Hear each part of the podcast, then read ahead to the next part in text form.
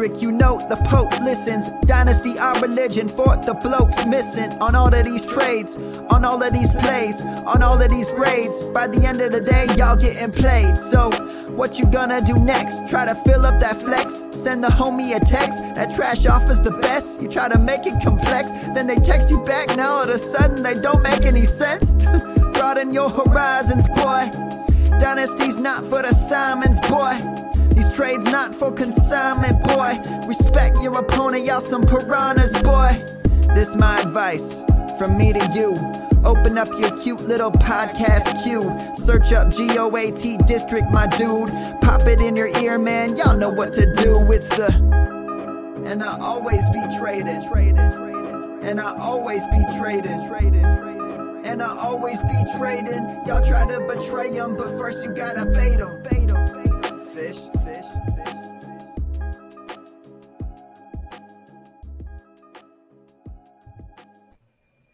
What is up, Fantasyland? We are back in the district. Hard not to get pumped to talk fantasy after the after Gabe rips it on the mic with the intro, with the anthem, the GOAT anthem. We thank everyone for tuning in, whether you're tuning in on podcasts, whether you're watching us on YouTube live, on YouTube on replay, and now on Spotify. Guys, we're just we're just on the cutting edge here in the district, and we're here to give you the edge. And no better way than to give you the edge at the tight end position. Theo, why don't you walk this man in proper? Because he deserves that. So this is the second time that we've had Andrew Cooper on the GOAT District. Last year we had him on um, right at the beginning of the regular se- regular season. Um, this year, I think it's going to be even more impactful. Uh, Andrew is the Matt Harmon of, of tight ends. No, almost no one in the industry does it like Andrew does. Um, every single year, he drops this incredible article that I retweeted, and I'm sure we'll retweet after the show. Um, it's on Fantasy Alarm. It's called "What Makes an Elite Tight End." Um, and it's excellent. handle the truth. and there's a few follow-up links with, with with with some more articles that he's done but he basically deep dives the tight end position um, extremely well and i think he identifies what we're looking for league winners and guys who can make a significant impact at adp um, andrew welcome back and maybe you could talk about that article a little bit more Man, thanks for having me, dude. Between the intro, the best intro, like on the scene, man, by far. Like it gets me fired up, dude. When when you- see Mahomes smiling at the end of that, that was me, dude. I was like, yeah, let's go, let's get it. And then you got the applause, you got the goat sounds. Yeah, give, give me that, give me that. The uh, you can't handle the truth playback again, real quick, if you got that. There. You can't That, handle the truth. that that gets me fired up, dude. Because you really can't. People really can't though. Like I get, I get DMs sometimes. People real upset about you know not even just tight ends. I'm on Ross St. Brown, like all this stuff. But you know what, dude? I I don't put anything out there that I don't truly believe.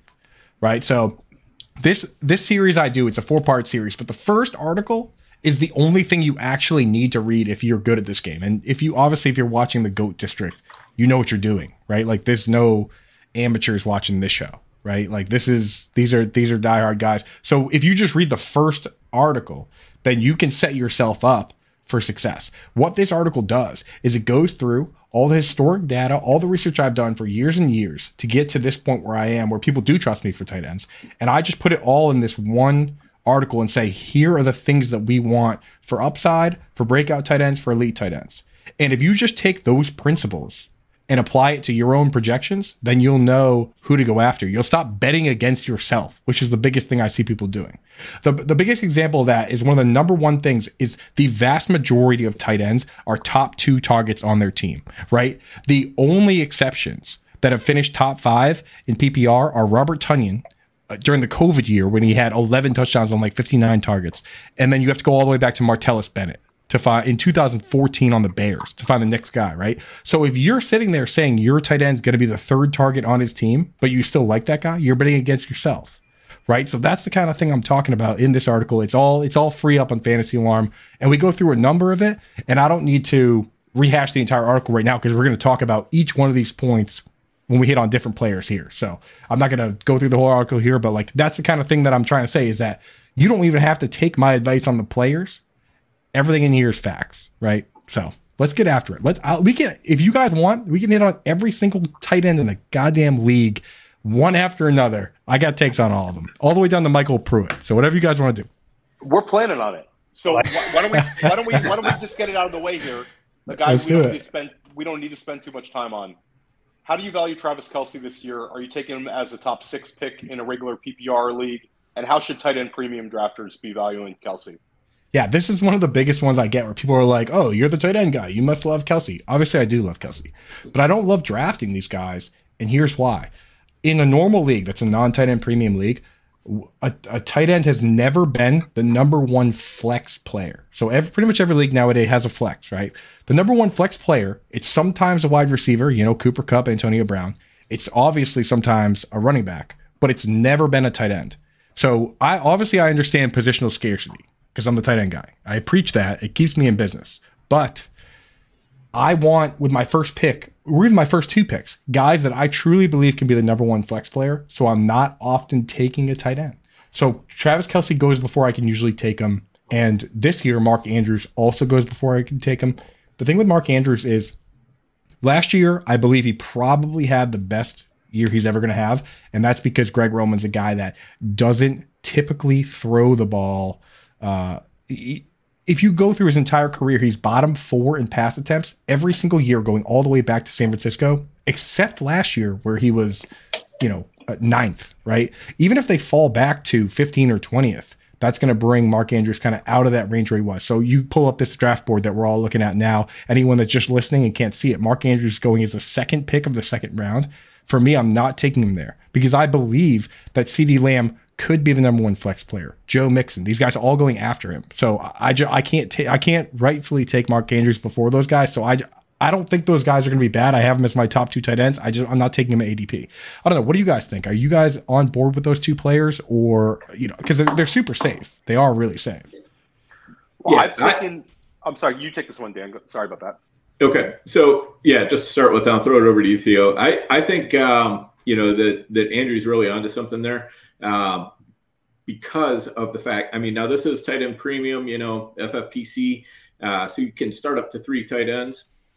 But as he said, um, typically there's somebody better you can throw in your flex, and uh, if you get comfortable with the the tight end position, you get comfortable with the, the concepts that that Coop's got going here uh, you know, you feel a lot more comfortable just waiting on tight end, and you feel like you can uh, you can mine that diamond in the rough because every year there's two or three diamonds in the rough that are just you know it, waiting there to be unearthed, and uh, you know maybe you'll do it in your draft, maybe you'll do it the first week or two of free agency.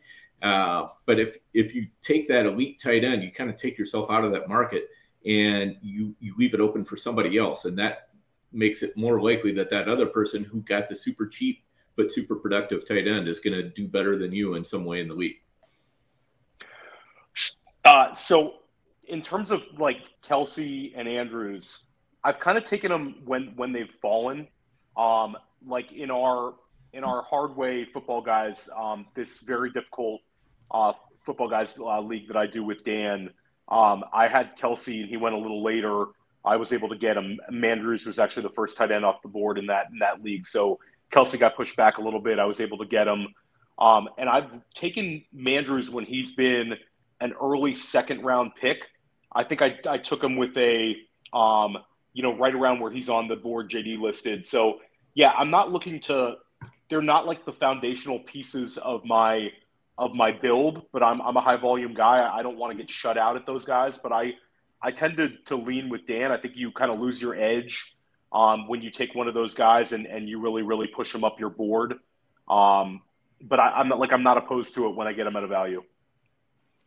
Yeah, I'm I'm like eight percent or less on uh, on the top three guys. I like Pitts obviously in dynasty. I don't mind taking him in the, in the you know first or second round in tight end preems, but redraft best ball. Um, I like my builds when I wait a bit. If the, if these guys fall, like if Kelce Kelce, if I'm I'm in the mid to to late uh, first round in a tight end preems like the FFPC, I'm considering him for some builds just to get those builds mixed in there. Pitts, I like that he still has upside there. I find Andrews, you're kind of grabbing him at his ceiling, uh, in my opinion. I, I like Kittle because he's been falling, and I find I still have him in that top tier. So I like what Kittle offers. I don't like Schultz because he's come up the ADP board big time. Uh, so I, I don't mind throwing in some builds with these guys, but like Theo and Dan said, I there's so much value later on, and you can build so many nice rosters, piling in the receivers and running backs early. Um, that yeah, I, I don't have maybe maybe I don't have enough of those guys, but I, I'm under ten percent right now. I Yeah, I have a think follow-up question uh, for for Coop. You mentioned Mark Andrews like with, with Roman last year. Do you and just to put on our dynasty caps for a minute, and I also want to hear JD and Dan's because we haven't really discussed this. Do we think that this is maybe the, the proper time to sell Mark Andrews in dynasty? Has he hit his absolute dynasty I am. peak? I am. Ah, yeah. So he is at his peak. The thing is, though, if you're a competing team right now, the number of tight ends that are really difference makers is so thin that if you're competing, you almost can't sell him unless you have somebody else, right? Because you you want to you need to fill Dynasty's so top heavy, right? Like the good teams are so good and the bad teams are so bad that you need that top dog, right? So unless you have somebody that you truly believe in, I'm not a big fan of cashing out just for value. Now, if you're a team that is not really competing, Tre- Kelce, you definitely got to sell, and and Andrews, I'm willing to sell just because I do think they're at peak value.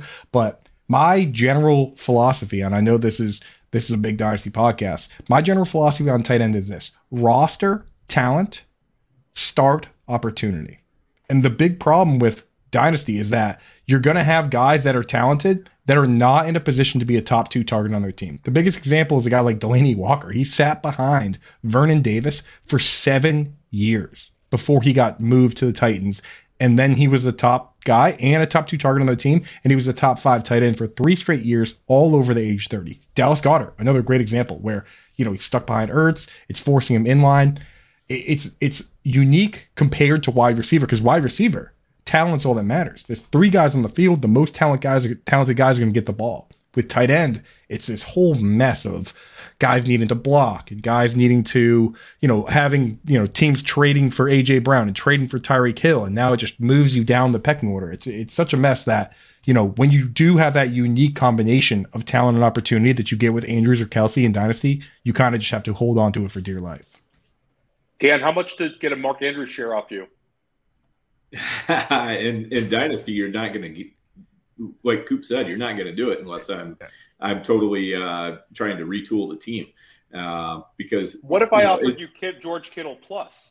Like you That- could that's that's out that exactly what I'm looking for. That's what I'm talking about. That's where you can add some value.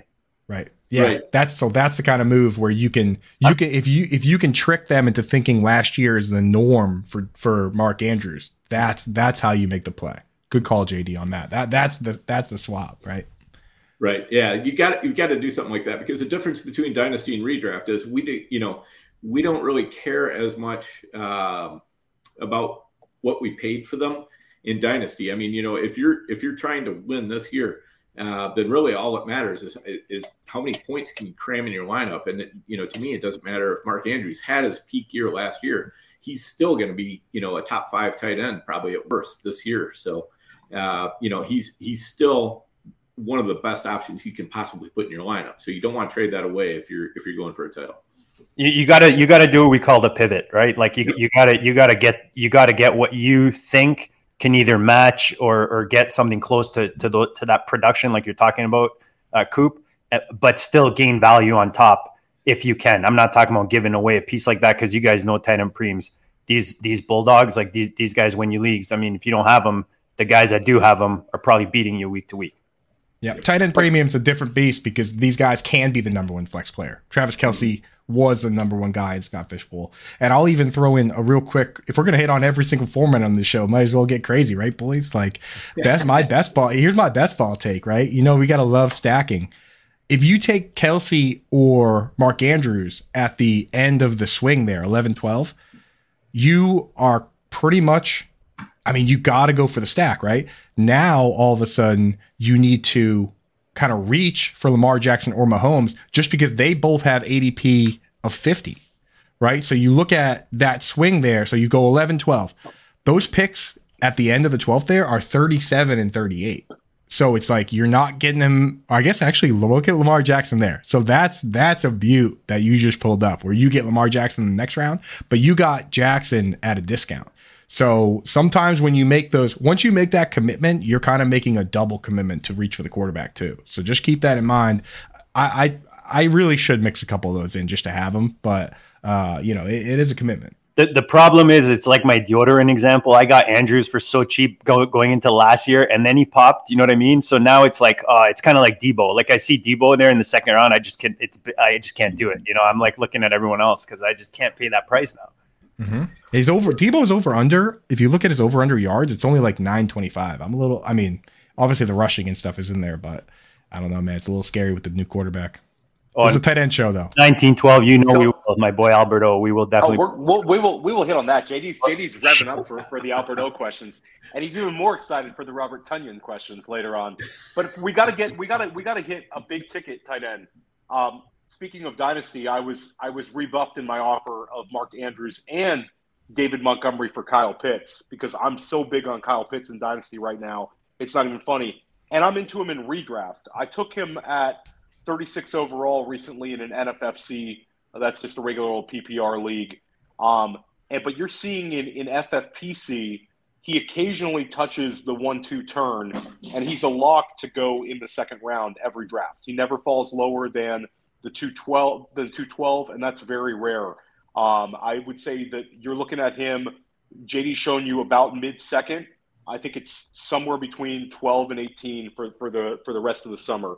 How high are you on Kyle Pitts? Do you think he could have like 135 targets and have just an absolute smash season, or do you think he's getting overdrafted?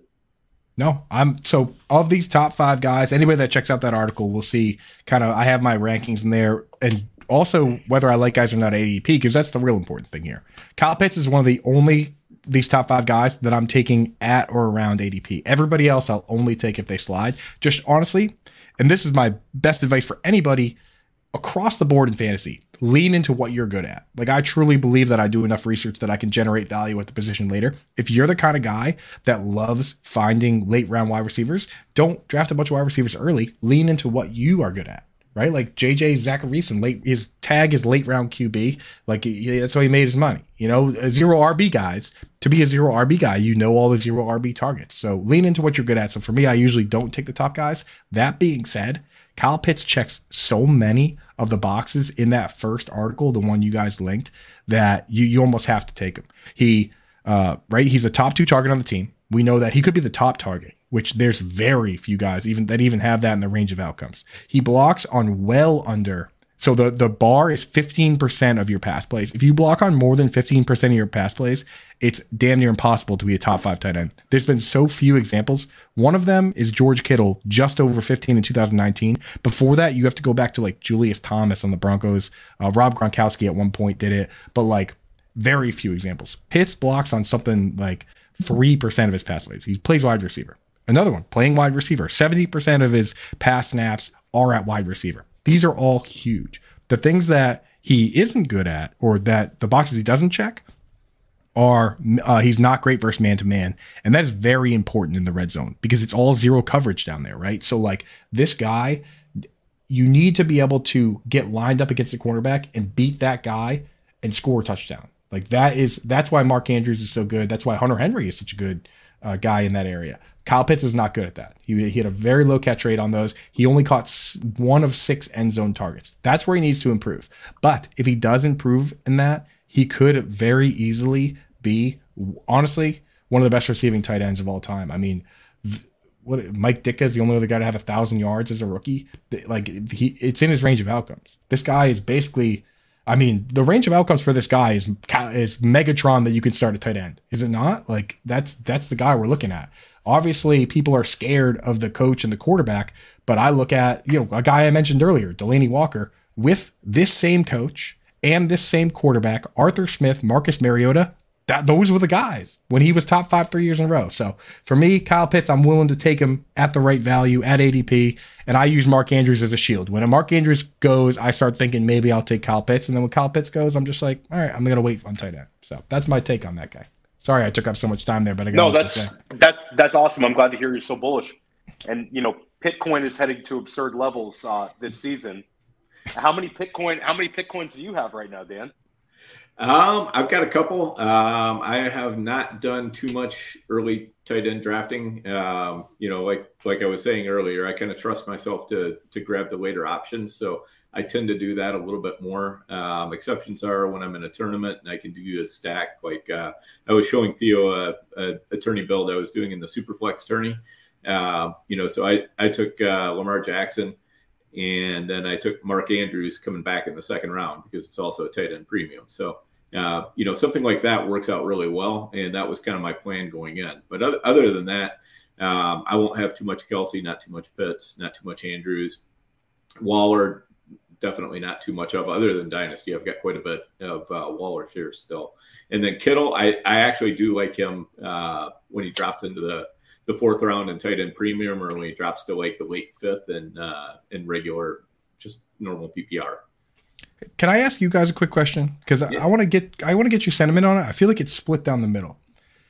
So p- p- I find that people have two uh, two sentiments on drafting both early tight end and early quarterback. Some people feel great about it, makes them feel comfortable, and then some people feel kind of dirty about it. So like JD, with you, like when you take a tight end, you take a tight end or quarterback early. How does it like? How do you feel about that build when you're looking at it? Yeah, to be honest, I I always like to mix my builds. Like I really like to mix builds just because, you know, we draft so much. I just if we are always kind of drafting the same and I I don't mind them. I just I feel like that's kind of I always say like there's an art to building these rosters and looking at these draft boards and as long as you know how to balance out your your draft, you know, and you're not taking early tight ends, early quarterbacks, you know, your second quarterback early, your second tight end, like you're just, you know, giving yourself such a um, a disadvantage at, at, more than a position. I mean, you should be fine. You should be able to balance out that roster. And I think, you know, what you're hearing from the guys on the screen and at Theo and, and Dan, I know Theo probably uh, uh, drafts even more than I do. He sees a lot more boards and you know you, you want to mix it you want to mix it up right? Right Theo? You want to kind of mix it up and, and do the different builds um, so that you're not kind of put into a corner. But I don't know that there's ever a build where you're where you can't balance it out nicely and then you finish that that that draft and you're like you know what? I I, I figured it out. You know I, I managed to kind of catch up at whatever position it is that I went early. I get your question I don't know if I am if I'm answering your question.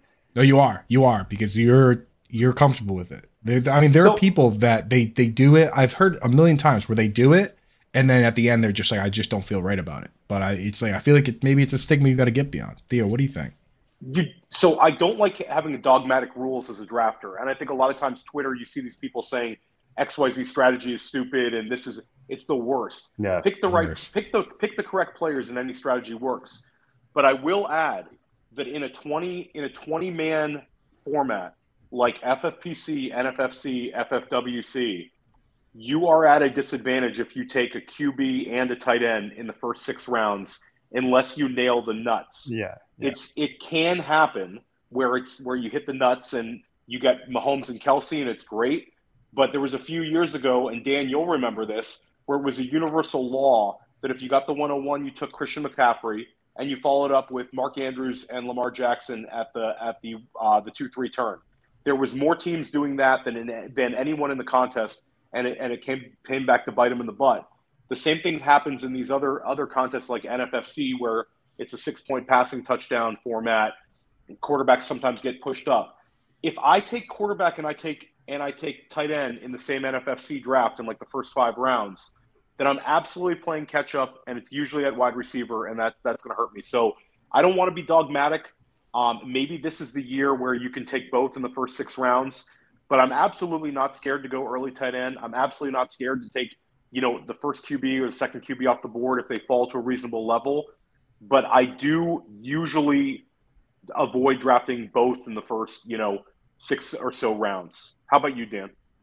Well, if yeah, if you guys remember when we were drafting the the pros versus Joes, what was what was kind of the first thing we said was we're not drafting both an elite quarterback and an elite tight end. Yeah. And But And best then- ball, best ball, you can you can make up for it, right? More. Right. Yeah, you can make up for it a little bit more, but um, you know, but also we we said, you know, this is probably going to be a bad idea. Then we came around and we actually did it anyway because of the way the draft was falling. It was like, but we knew we were putting ourselves in a hole at wide receiver, so we knew that was where we were going to have to make up the the value in the uh, later on rounds. So, you know, as as long as you understand uh, what you're leaving yourself open to when you do something like that, you know, that you're going to have one position where you're going to really have to, you're going to have to get a little bit lucky and you're also going to have to throw a, you know, a few more picks at it uh, in the later rounds. If you can do those things, then that's great.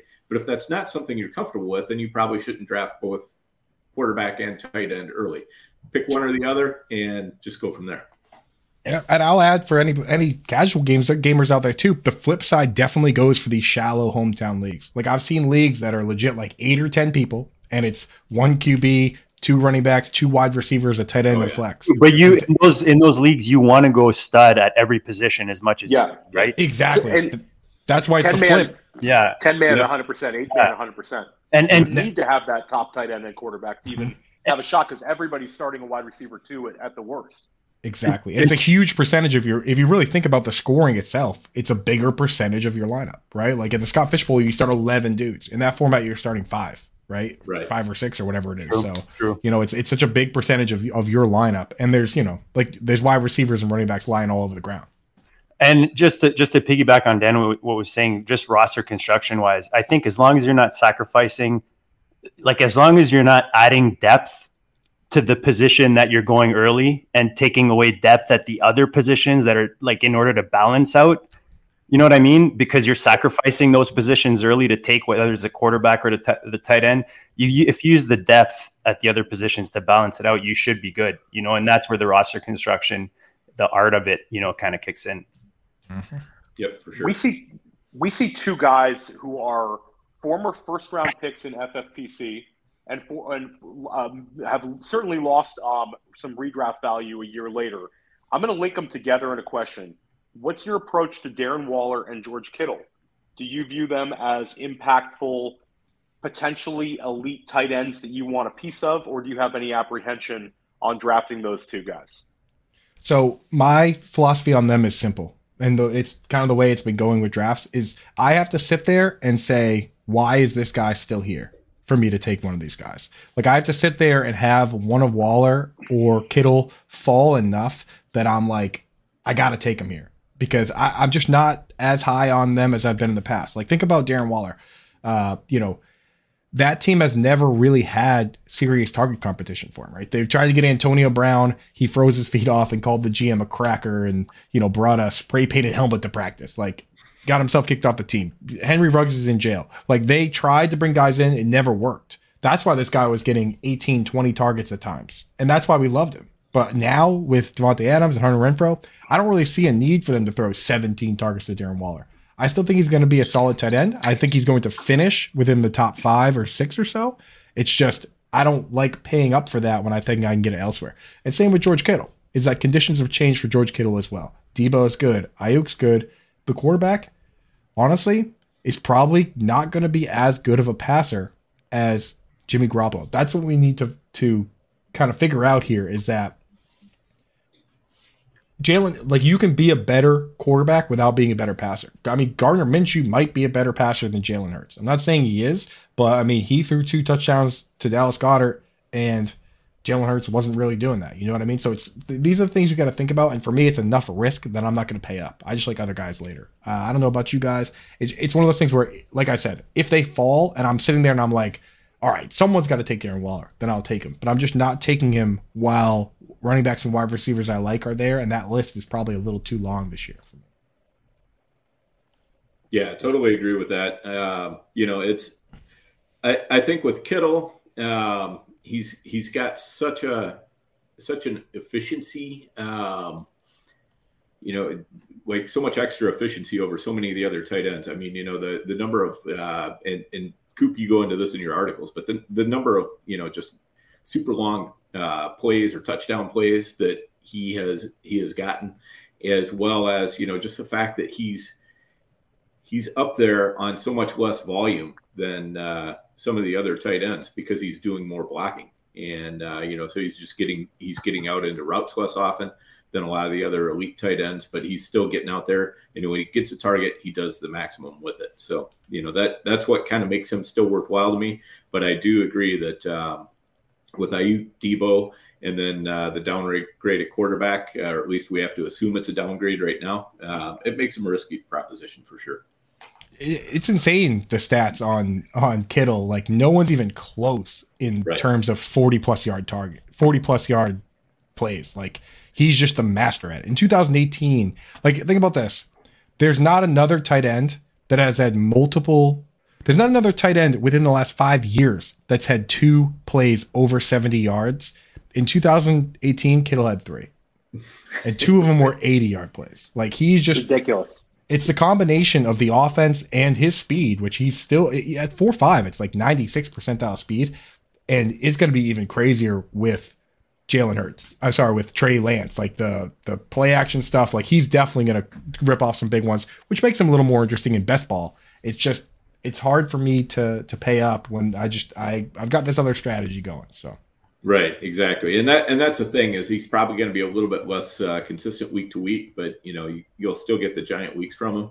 And uh, you know, and, and the thing is with Kittle, I mean, you know, anytime I see a player getting boosted because of efficiency based on one year, uh, I get real nervous about that. But with some with somebody like Kittle who's done it over and over, eventually you have to chalk it up to skill rather than just you know dumb luck. Uh, you know, because so many so many players bounce around enough in efficiency that you can just you know they have a great year and you can just say well that was dumb luck and uh, we should plan on regression with kittle you just you can't really do that you just say well that's kittle being kittle and uh, you know you factor it in and, and that's part of what you got to consider I, I, love that he has the discount. I love that people, you know, are, are, factoring in that he's a blocker. I mean, he's been a top, pretty much a top three tight end last year's top four points per game every year, uh, you know, since his rookie season.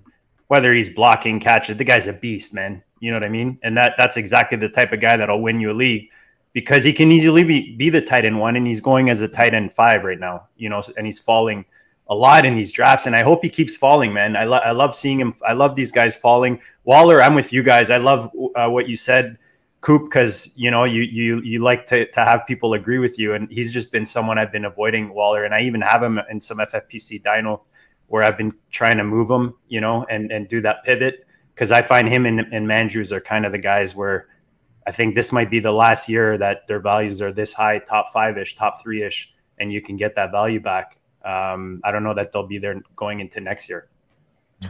So I, I drafted. I had a I had did two early main events, um, and I drafted Waller once at the three ten, which for FFPC is slightly below ADP. Um, and I think that the one thing that the drafting a, a Waller there uh, kind of did for me is it allows me to hit other positions because, like Coop said, he's not extremely high on him, but we all think he's going to be a top five tight end. Um, and I, I, I think that's a that's a fair bet. And I think that the that not being next being being uh, you know having a lack of, of pass catching uh, uh, options around him previously, I think you could also take the flip side argument that now the pie is going to grow larger. There's a yeah. chance that Las Vegas has a really really good offense, um, and now you have Waller next to Renfrow, next to Adams as long as Renfrow doesn't really, really leapfrog him in terms of target share by that that much, he can he can have a higher target share, but it can't be by that that much. Then I think Waller is going is going to pay off um, fine in his ADP. He might not be a league winner, but I don't think he's going to hurt you when you get him at the you know close to the end of the third round in an FFPC. And then Kittle, I drafted him the other night with um with the best ball that uh, JD and I competed against and then uh, the the pros versus Joes that, that Dan split with JD and I, um, I, we drafted Kittle, and I was really happy to do so. I love him in best ball because you don't have to worry about the you don't have to worry about the games missed because you have depth at the tight end, um, and the spike weeks are, are, are exciting. I just I'm not against drafting him in the mid fourth of FFPC. Um, I it just hasn't happened for me yet, um, and I haven't drafted him in, in other formats as well. So I agree with uh, JD. I would like to get some Kittle but uh, again, it just hasn't happened for me. Uh, Theo, before we move on to, uh, we have a question in the chat. Shout out to the chat, 1912, rocking it as usual. Our, our boy Shelly couldn't be up with us tonight. He's he's rocking a La Quinta tonight, somewhere on the shore, uh, the west coast somewhere. Uh, but he had a question. Uh, another man that loves to draft in the high stakes streets. He's wondering if you're if you can draft a one tight end roster, are there any tight ends that you would use in such a build, and where where's the cutoff for those? You know that tight end, I guess you could say. Yeah, in a so 20 obviously, man, in a 20 man coop, just to say if it's a, are you, is there any tight end you're taking and set it and It- forget it? even in a 20 man or even in, even in a regular redraft, I'm I'm willing to take uh, any of these guys here. I mean, because it's like you know, best ball you need multiple, but if you have waivers and stuff, if I take if I commit the capital needed to take Kelce, Andrews, Pitts, Waller, or Kittle, any of those top five, I've already made my bed. That's my opinion. Is that I've invested the capital. I'm only worrying about bye weeks. Now, I will put a little caveat on that that if I draft Darren Waller and there's deep enough rosters, deep enough bench spots, I'll take a second tight end that I feel really good about. I have a big list of them. And here's why. He has the f- earliest bye week of any tight end, week six, and it's the same bye week as TJ Hockenson. So if you have deep enough uh, rosters and deep enough bench spots, not only are you going to need somebody fairly early, but you're going to be competing with somebody else who's probably just drafting one tight end as well. So with Darren Waller, I will, if with enough bench spots, I mean, you got to start thinking about it. With, Good little with. It's a good little tip for, week for six. FPC streets. Yeah, week six. So week six, if you draft Waller or Hockenson, just know there's another guy in your league that's going to be side eyeing whatever tight ends on waivers if you both only draft one. So in that position, I'm willing to use a bench spot just to see, you know, and if on a on a always as a on a high risk, high reward guy. So if the guy isn't good, I'm still willing to drop him, but I'm going to probably drop him looking for the the tight end. I'm going to start week six. So they just a little something schedule wise. It's not that often that you get you know, there's so few elite tight ends. It's not that often that the two of them are the first bye week because that's going to be, you know, somebody else is going to be going to be looking at that too. It's a good point. Ni- 1912 is asking, and I, and I dropped this question in, in our uh, DM, like with the guys, uh, you know, when we were talking about tonight's show, because I was I, I wanted to ask that exact question. I don't know if it's been talked about and I just missed it, but is there a tight end dead zone? You know, we talk about the running back dead zone. Is there a tight end dead zone? I feel like after this Schultz, Goedert, you know, maybe it's after Hockenson, and then there's kind of like a lull, you know, until you get to like Albert O. What do you what do you feel about the the tight end dead zone? Dude, not only is there a tight end dead zone, it's the it's the same tight end dead zone every year. It's the same one every year, and it's basically the it's it's dudes that that were that produced last year, usually because of injury, and became top two targets on their team, and now everybody is thinking they're gonna re they're gonna recreate that production despite changes, right? A lot of times despite changes. Like think about Dallas Goedert. Like what are we doing with Dallas Goedert was a top two target on the team last year you got bailed out picking Dallas Goedert in general because an angel came down and saved you and picked up Zach Ertz and moved him to a different bird team on the other side of the country, right? So first of all, you got bailed out just in general with that situation for him to get where he was. And then Gardner Minshew had to come in and throw him two touchdowns. And then this year they go out and they trade for AJ Brown and they still have Devonta Smith who got more targets than Dallas Goedert. What are you doing with Dallas Goedert? And it's the same thing with a lot of these guys. Mike Gesicki, right? Like we, we talk about needing to be a top two target on the team, unless they're going to be Robert Tonyan, right? I don't rank Mike Gesicki ahead of of uh, Jaylen Waddle and Tyreek Hill in targets, right? And you know JD doesn't, and Theo doesn't, and Dan does it. So what are we doing drafting this guy? You know what I mean? So I feel like this whole group here is kind of brutal in terms of that. Uh, one guy that I am taking out of this group as part of my tight end pairing system is I will take I'll take I'll take there's three guys out of this group really that I'll take. If you want me to just get into that or, or do you guys want yeah. to talk about the Is it- dead zone? Sure, Yeah, sure, right go. Yeah, like cause I mean we've we just talked about the three tight ends for a half hour, so might as well throw a little fast forward on there for, for these guys, right? I mean, I'm telling you, man, you let me go on these, it's a dangerous game, dude. We might have to make this like a six part series. Nice. But uh Nice. Like like I'll go quick though. I'll go quick. And here's what I'm doing.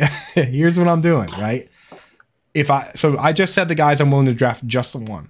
If I'm we're already out of that zone, so I'm drafting two.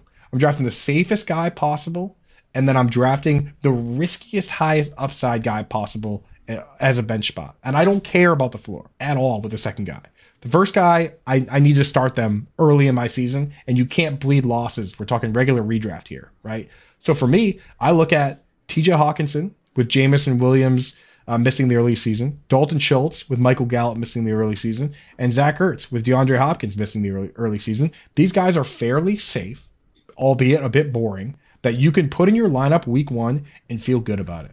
So those guys from that group, if I wait on tight end, I just try and get a good value on one of those guys and say, hey, you know what? I'm going to start these guys. Worst case scenario, I start them all year. Best case scenario, I find this year's breakout with my second tight end spot. You know, I, I draft a second one. Like with Mark, you know, every single year for the last five years, there's been a tight end that has come from outside the top 17 in ADP to deliver for us, right? To be a top five tight end. We're talking Dalton Schultz was tight end like 30. Uh, you know, before that, you had Logan Thomas was well, he wasn't even being drafted. He was tight end three at the end of the year. Uh, Darren Waller and Mark Andrews. Before that, Eric Ebron scored 13 touchdowns. He was not being drafted in the top 17. And then before that, uh, Evan Engram as a rookie. Like these guys are out there, so you got to give yourself a shot. So that's my strategy for the middle. Is I'll draft one of those three, uh, and then you know we'll get into the second group here. But those three guys from the dead zone, I'm willing to take. The other ones, I, unless I can personally say they're going to be top two on the team in targets. I can't do it. Now, I want to hear what you guys have to say about a couple of these guys. Uh, you know, whether you're interested in, you know, specifically, I want to hear about Pat Freiermuth. Do you guys like him or do you not? Because he's a, such a tough one for me. He's a tough one for everybody, I think. So Freiermuth was a was a GOAT District favorite last year. We all made money with Freiermuth, um, and we all have a lot of them in Dynasty. Um, I've, I have a ton of Freiermuth. I think that the we can't completely ignore Freiermuth, despite questions about the Steelers' offense, uh, and despite the fact that he's going kind of high up in the in what we're calling the dead zone. Um, I think that he he was showed elite touchdown upside, um, where he was just an absolute mauler. He had, I think he was sixth in the NFL in touchdowns scored as a rookie, and I think that if you look at his season and just just look at his points scored it doesn't even do it justice because if you if you look at his basically his points from like week seven on when he started being a big part of the of the Steelers attack, um, he was he was way up there. So he finishes tight end 13 as a rookie, which is historically very high. Um, and again, he he had really really flashed to end the season. So I think if you have huge reservations about the Steelers' offense as a whole, you can make arbit- uh, an arbitrage type play and, and bet on Freiermuth. That being said, I haven't drafted him that often, um, but I, am not like I'm not putting him on, on like a do not draft list. So I think he's a very talented player, um, and I think that like his stats don't do him complete justice from last year. Yeah, I, I, I like the player. I hate the situation this year. Just can't get myself behind it at all. Um, you know, it, he was such a great fit for the Roethlisberger and the types of uh, throws Roethlisberger liked to make. And you know, this year, you know, who are we looking at? We're looking at Trubisky or Pickett. You know, I don't know enough about Pickett to say one way or another, but if it's Trubisky, um, you know, I, I just don't know that Freiermuth really fits what he does as a passer very well. So I don't know. What do you what do you think, Coop? Uh, I think you just hit the nail on the head there. That that's what really scares me is that people think that these guys are going to come in and just be better than Big Ben, and they might be. But Big Ben was actually great for Pat Freiermuth. Like when you look at the numbers, the passer rating from Big Ben to Freiermuth was 121.6. Like, like I don't think anybody on the team is going to have 120 passer rating to any players on the team this year. You know what I mean? Like it's just it's probably not gonna happen. And you know the same thing with the uh, if you go player profiler, which is a site I really like, uh, the catchable targets third. third his catchable target rate in the league was third coming from Big Ben. So Big Ben and Big Ben had the number one fastest time to release, 2.26 seconds, faster than Tom Brady. And I, I love Tom Brady. He's the he's the goat, but nobody gets away with intentional grounding on purpose more than that dude. And it's like he's perennially having the lowest number, and Big Ben was faster last year. So like, I just I don't necessarily love it or trust it. I love him in Dynasty though. And you you guys had him on the show. You guys were on the mute. Oh, Big time on the move. Last Yeah. year. Yeah, let's go. I mean, because that's the thing. He's the perfect guy for the mantra, right? Yep. Draft roster talent, start opportunity. So if you have Pat Freiermuth, don't trade him unless you're going all in trying to win this year, right? You hold on to him and you wait for that window to open. We know that Chase Claypool is super weird, right? There's no question about it. I don't think that they want, right? Like, I mean, I'm not out of line to say that, right? The things he's No. been saying and and the way they've even been treating him. Hold on, time out, Coop. You can't insult a Canadian with Oh, JD just sitting 'cause right the- here. Canadian. Just just because he puts a little more maple syrup on his pancakes, man. I don't think he's not weird because some he's kind of anti-Canadian bias. no. This is not against Maple. There's no nothing against Mapletron for because of where he's from. I'm talking about the way that he's taught, like saying he's a top three wide receiver and kind of just he's putting himself on the outs with a coach that is Mike Tomlin. You know, he's a player's coach to a certain degree, but he is a no nonsense dude as well, right? So like, I don't. I just think that Claypool feels like a guy that's not earning himself an extension right now, and I think that that's when that's when the uh when the the Muth really gets loose is when he has a real opportunity to be a top two target. But right now, it's probably a little too cluttered. I mean, he's so young. That's the thing is that like crazy. I mean, Travis Kelce didn't have his first thousand yard season until he was twenty seven. It's like there's uh, tight end. That's just the way it goes. And also our boys Hunter Henry and Evan Engram both twenty seven right now. Something to think Mhm. about. Yeah, and, the, and the thing is with Freiermuth too. I mean, he's a he's a guy who kind of I have a kind of a pin in on uh, my dynasty leagues to go out and inquire. You know, four, five, six weeks into the season if he hasn't done much, and you know, just see if somebody's willing to you know to let him go in a deal for a little bit cheaper because they're starting to get discouraged Oh, about. you, you could do that with the whole offense, Dan. Like in Oh, Pittsburgh, that's kind of the deal, right? Like for, for me, guys, my I have a problem, right? Like I, I have a serious problem. I just stacking is one thing. Like I love stacking, but I love stacking my quarterback and my tight ends, and and it's just like who am I stacking with Muth? You know what I mean? Mm. It's like I, I love Pitts and that's why I like Dynasty Pitts because I can, you know, I'm kind of building that stack for the future. But it, it's tough to stack some of these guys, and I don't have a lot of youth. It's hard as much as we loved them last year, and like Theo said, we won a lot of leagues with them. It's hard for me this year, unless it's Dynasty and I already own them, uh, to be, you know, clicking the button to, to draft them, especially in these big money leagues. But who knows? That that might be the key, right? Is getting a guy like you know Muth and then stacking him with the Trubisky or whoever it is that that pulls some kind of miracle season or whatever it is. And a shout out to all of our league mates in the FFPC who allowed JD, Dan, and I to get so much moose at the end of the second round and rookie drafts and early third round and rookie drafts. God bless you guys. I hope you enjoy your summer. But I don't think we can brush. I don't. I think I don't want to brush off guys here because my man, my man Coop is like kicking Hawk and Goedert to the curb. We we we know what you think of Goedert, um, but I, you got to back up because Dalton Schultz is one of the most polarizing guys in the in the tight end premium streets. You're seeing him get extremely high drafted. I mean, you see the guy once in a while go ahead of Kittle. You see the guy once in a while go like the 401 in tight end premium. It's it's nuts. Uh, Andrew Schellenberg and I did a football guys draft, a 350, where he went in the third round to a badged FFPC player, a very experienced guy um, who d- we would all recognize, and he took him in the end of the third round. So like, I don't get it. Like you bring up, I'll take Dallas Goedert at ADP any day of the week and twice on Sundays over Dalton Schultz where he's going sometimes. Am I completely wrong on this, Coop? And and Schultz is like you, you talk about in your article about how people need targets or or they need touchdowns.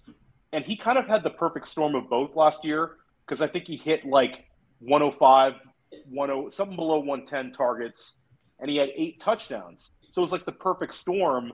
Um, like you're asking a lot for him to to hit that touchdown number again this year. Do you see him getting some astronomical target share that's going to carry him to tight end five or, or tight end six levels of drafting? Yeah, so the, the, the stat you're looking for there is that every top five tight end in PPR going all the way back to Randy McMichael in 2003. How's that for a deep stat line? I'm Dan, had, Dan, Dan had him on his team a couple of teams back then. Has had either 90. So every top five tight end PPR going back to Randy McMichael has had either 90 plus targets or 10 plus touchdowns, right? Either one of those. And in half PPR, there's only one exception. Mark Andrews during the COVID year, he had 88 targets. He missed two games. So it pretty much stands true for both, right? You need those targets, you need those touchdowns. That's why. And the thing is, last year, no tight end had double digit touchdowns. No one had 10. So that's why we care about the targets so much, man. That's why we care about those 90 targets, right? And that's why it's so hard to be the third target tight end and get 90. I mean, last year, depending where you look, either no team had three players on the team at all, three players at any position get 100 plus targets, or the Cowboys just barely did. But, you know, Dalton Schultz in reality was the second target on the team. The problem with Schultz, as JJ Zachariason pointed out, is that nobody like nobody thinks that he's really that good in a vacuum. I mean, he's not particularly fast. He is not good versus man to man. When you look at Pro Football Focus, they say they say they say that he had 14 targets, uh, 14 receptions versus man to man. He actually had 15 that were completely uncovered. The rest were all against zone. This is a guy that benefited largely from being the extra extra option on the team.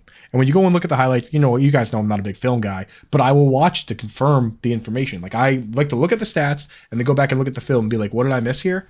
When you watch Dalton Schultz, I'm not feel I don't feel like I miss anything. Like there's not the one-handed catches and the you know the big YAC and the broken tackles. It's basically a tight end that sneaks out in the flat when everyone else is getting covered and he scores a touchdown. You know, which in fantasy is great. And I think that when you talk about the start opportunity portion of that dynasty discussion, Dalton Schultz is certainly in that start opportunity. Which is why when I when I take him, I'm willing to start him right away. It's just the player I don't love. I don't. I just don't love him. I if he left the team, if he didn't get franchise tagged, he probably would have been this year's Austin Hooper, where he went to another team, they paid him a bunch of money, and he was there. You know what I mean? So that's my thoughts on him. Hockenson is a guy that I do believe is talented. I think he's, you know, probably cut from the same rug, rug as George Kittle, where he's a very great, he's a good blocker and he's a good pass catcher. It's just a matter of if the offense could be productive. Both guys I'm willing to take at the right ADP and start early in the season but I'm drafting a second tight end and I'm not spending up on them. I there's no I feel no reason to reach on these guys. I just don't. I,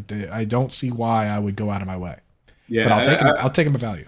I, I, want to piggyback on that with Hockenson uh, and and Schultz both. But Hockenson, I mean, he's a guy that you know the the talent is very obvious. But you look at how the Lions have constructed their their roster and their offense, and they're you know they're just not. You know, they, are not going to feature the tight end. They're just not going to do it. I mean, if he, yeah. you know, if some people get hurt, then yeah, he's going to fall into a lot of targets again. But until he goes to a different team, uh, you know, where the, you know, they change the offense around him somehow, it, it, it's just not going to work out for him. Schultz is like the exact opposite. He's like uh, the bizarro TJ Hockenson. He has no talent whatsoever. He's, you know, you, you, you put your top 20 tight ends by ADP. Uh, Dalton Schultz is easily the least talented of any of them. And you know, to to have him being drafted as you know like your tight end six, um, overall, that's that's a little bit too rich for me because I'm I'm counting on too many other factors to do the work that he can't necessarily do for himself. So you know that that that makes him problematic as well. And you know, Goedert, same thing. Uh, you know, super talented. He's more much more like Hockenson but he's a guy I just have a little bit more trouble with because of the fact that they got AJ Brown. Um, you know, the, it's a really low volume passing attack. They've still got Devonta Smith to take care of. You know, I, I think you can tell yourself a story that Goedert ended, ends up second on the team in targets. Uh, you know, I, I, I see that path. I can sit there and I can look at it and say, well, yeah, it could happen. I just can't make myself believe it personally. Dan, Dan, you're the tight end whisperer. Who's tight, who's Dallas's tight end two right now? Got it. I know, I know this one. No I Google. No, no, Google allowed. No, I know this one because he was. It's the rookie. They drafted the, the Wisconsin tight end. Fourth round guy. Yeah, round yeah. Guy. It's a Wisconsin tight end. Give me a name. Want a name? Uh, Ferguson. Ferguson. Ferguson. Yes. Nice. There you go. There you go, famous Jay. Um, I want to. I want to point out, like, so here's here's the the bullish argument on Hockenson. Hockenson hit like 12 points a game last year, um, and he was injured for a lot of the year. Um, and he also saw saw a lot of attention in coverage. This year they add Chark. Jameson Williams is, is coming. We expect Amon-Ra St. Brown to take a step forward. And D'Andre Swift is healthy. Even if Hockenson just hits 12 points a game and stays healthy, like that's an impactful number. Um, that was regular PPR scoring. He hit that. So in FFPC, he could be, you know, even more impactful. And like, I got Hockenson only once so far, but I got him at a 607, where last year he was going in the fourth round. Like, we all think he's talented and we think the offense is ascending. I don't think that's a guy that I don't want any shares of. Um, and I'll also take a bullish argument on Goedert because I believe in his talent and his target. Like you bring up the Ertz thing, he was definitely fortunate that Ertz was traded 100%.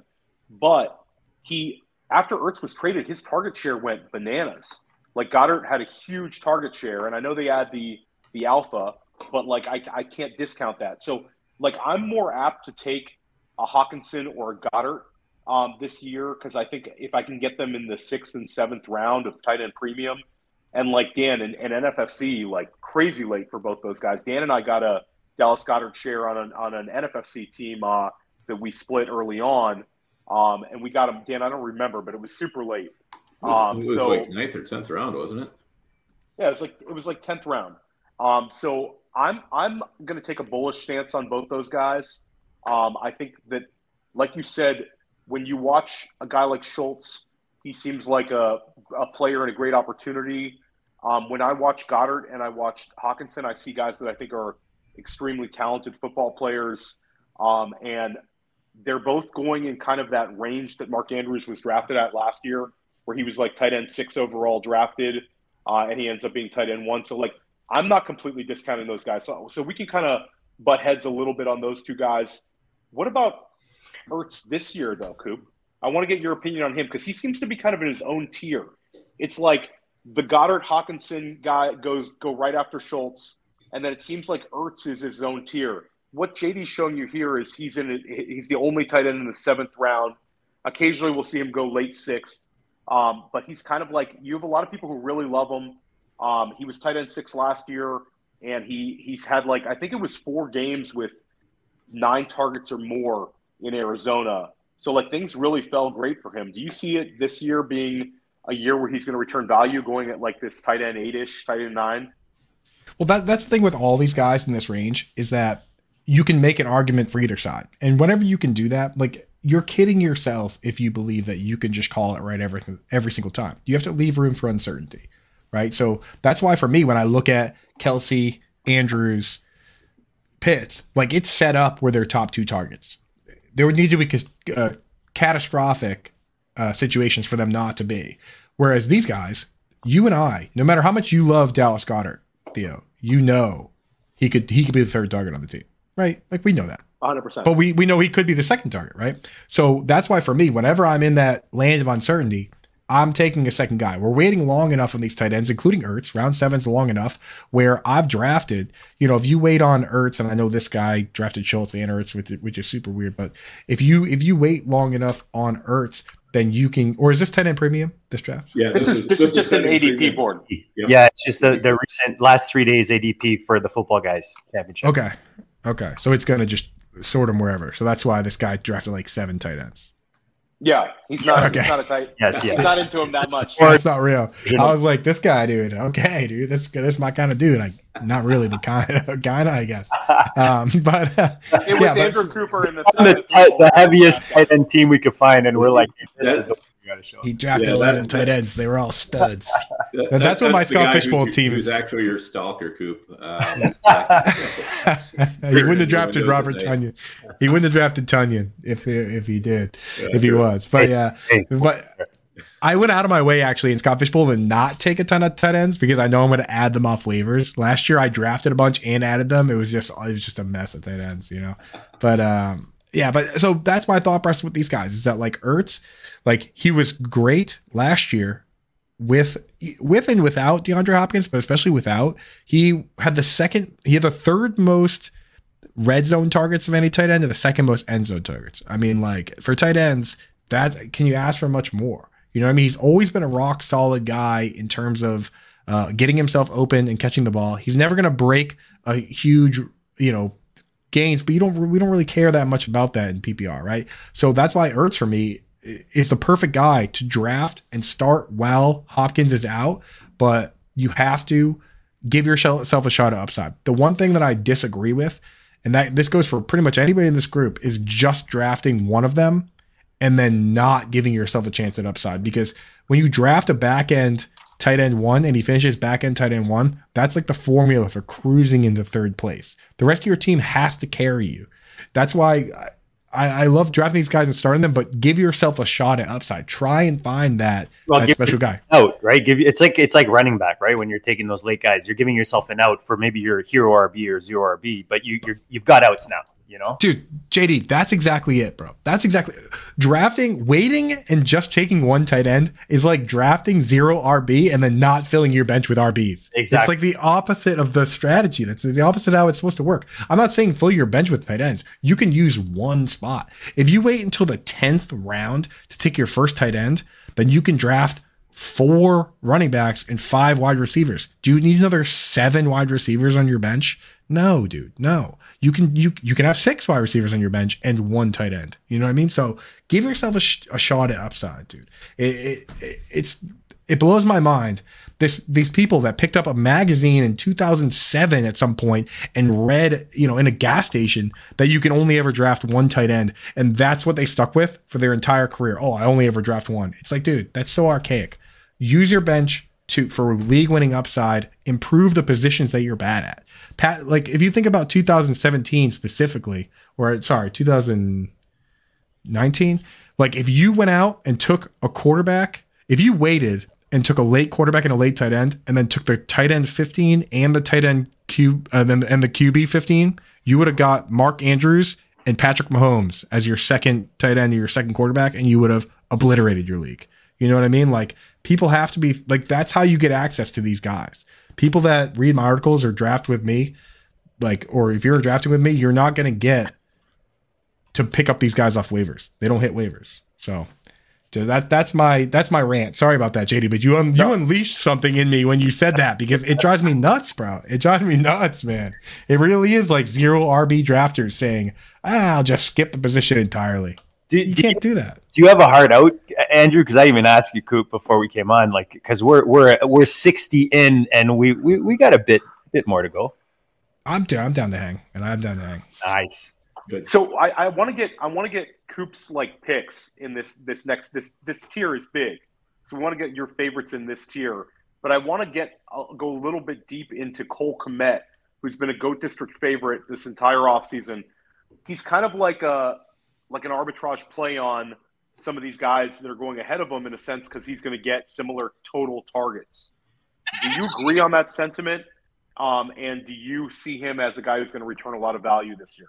Williamson, did, are you a Kmet guy? Did you bring him to the table? I am Dan is totally the a Kmet Kmet guy. I, I, I, I You you would think that Dan gave birth to, to Kmet. Dan, that makes me so goddamn proud, brother. That's my boy. Dude. It really, oh, that makes me that that that gets me fired. Kmet and and Evan Engram, he's like on cloud nine for the weekend. Those I- are the I- I- boys, man. Those are the boys, Williamson. Yeah, you know, you know the deal, brother. Oh, Yeah, so absolutely, that's the thing with I Kmet, I've been, bro- I've been banging the drum on Kmet since January. I mean, no lie. Bro, if you were to, if you were if you are somebody out there that just, you know, you did your dog actually ate your homework, right? And you needed to study for the exam, but you could have one cheat sheet that had like two words written on it, you know, or like that uh draft blah blah blah no matter what, right on there. Who has a shot? Who has a top two upside within their range of outcomes? Cole Kmet last year was a top two target on the team, and that was with Allen Robinson. Do we really think that Byron Pringle or a 47 year old Velus Jones Jr. are going to come in and take enough uh, targets for him not to be able to get? He had 93 last year, right? All we're asking for is for him to be who he was last year and then maybe get a little better in man to man situations. You can't be catching zero touchdowns, right? But I mean, you, he can't catch less, right? He can't be worse in that category. And if you if you really boil it down, which I did in the article, uh, he's in the Yin Yang tight end article, which is the fourth one in the series. If you guys check out the one that that uh, you guys have been linking out there, the top one at the bottoms, all four of them from the series, and uh, Cole Kmet, people people forget that Jimmy Graham inexplicably last year got like six end zone targets. And if you go in and look at it, uh, Jimmy Graham, uh, Jesse James, all these guys, Jesper Horsted, they combined for a ton of touchdowns. Like they combined for six touchdowns. If you just give Cole Kmet a couple of those touchdowns, you got a stew going, baby. So let, this is a guy that could easily, I mean, cross the 90 target threshold the, last year, and he just needs a couple more touchdowns to, to deliver. He's a guy I'm, I'm willing. That's the whole reason I'm willing to pass on Dallas Goedert. That whole group is because I'll wait and I'll grab a guy like Kmet uh, and some of these other guys from the group. So you guys are right to be on Kmet, and that's why I come on this show because I think you guys are smart. In my, I did an arbitrage article on Player Profiler, and I had Kmet as like the arbitrage play to, to Schultz. What percentage do you put at Kmet out targeting Schultz this year? It's got to be like forty five percent. It's yeah. I mean, like that's that's the thing is that we know that CeeDee Lamb is one. We're confident Darnell Mooney is one, but Darnell Mooney got 140 targets last year. I mean, you can't like he can't get that many more than that. And he, dude, for him to be wide receiver 23 with 140 targets. But is there any reason for him not to get it again? You know, I don't think there's any. Oh, I mean, I'm in on I'm in on Mooney. I'm in. Like, I mean, they they are clearly doing some sort of pseudo bridge year. It's crazy to me that they also messed messed up where they're not going to get a comp back comp pick back for Allen Robinson, but that's a totally different rant on just the Bears messing up. But like uh, Mooney should get those targets, Kmet should get his, and I mean it's just hard for me not to take this guy. Like I'm at the point where if I miss on everybody, I'll take him and start him week one. And if I take someone like uh, Ertz to start the first six weeks, I'm getting Kmet too. I'll grab him too. And if I miss on Kmet, there's a couple other guys we like. You know, you already said Evan Engram, which uh, I wrote the Bible on that guy, and I will go to the loony bin on that player if I have to. You know what I mean? Like, I, I'll tell you what, dude. I'll tell you right now, if he sucks this year, then I swear to God, I'll be back again next year. If he goes to a different team, I don't care if he goes to the the CFL. I'll be up there with you and the and the Canadians rooting him on up there, man. Because I think I, he's just, dude. The upside is always gonna be there. Four four, you know. Uh, yep. But yeah, Cole Kmet, I'm in. I'm in, boys keep talking about Engram. Like that is that your one of your main guys in this this this uh big, you know, huge tier of, of tight ends? Well, Dan knows. We've been talking about we've been on the Engram wagon for a while, man. And it's just that's the thing for me. How many guys could how many guys could even be top two targets on their team? Let's go through it right now. Let's throw them out one at a time, starting at the top. Like we'll go around real quick. I'll go first. Travis Kelce. That's one. That could that could lead their team in targets, realistically. Mark Andrews, Kyle Pitts, T.J. Hockenson, George mm-hmm. Kittle, Dalton Schultz. I'll throw Schultz is tough though. Schultz yeah. with Lamb know, with Lamb there. Yeah. Be, oh, it, oh no. Well, yeah. I thought, you were talking about top, I thought you meant yeah, top, two. Straight. Ertz could with Hopkins straight, out. Straight, straight up, straight up lead. Absolutely not. That's uh, Ertz yeah. could with Hop while Hopkins out. Ertz yeah. could lead. Ertz Hawk scratch, scratch Schultz. He's got zero shot. Hawk could. I think Hawk could. Hawk did. Hawk did last year. I mean, I know you don't like Goedert, but I, because you would think Hurts is going to spread the ball so much, I mean, you know, AJB should get it, but AJ's AJ's going to AJ's going to get it. Even if AJ yeah. has a disappointing year, even if AJ has like like like AJ's AJ's floor targets in Philly if he plays a full season is still like yeah, it's, 125 to 130. Any of these guys, I mean, Knox, with, yeah, Knox with Diggs there, Albert O with no, and, and Sutton there. There's there's none. There's literally almost none after that. Those top A- AJ AJ Brown's in that category where the owner the owner calls you into those private meetings and says, "What did I spend a hundred million dollars on?" You know what I mean? That's that's David, with Njoku might David Njoku might. You know. Okay, so that now we're getting into some interesting names, man. this is a discussion. No, but I love it though because this is a discussion that I like, dude. It's like, right? Oh, here's one. Here's one. Ready? Austin Hooper. Yep.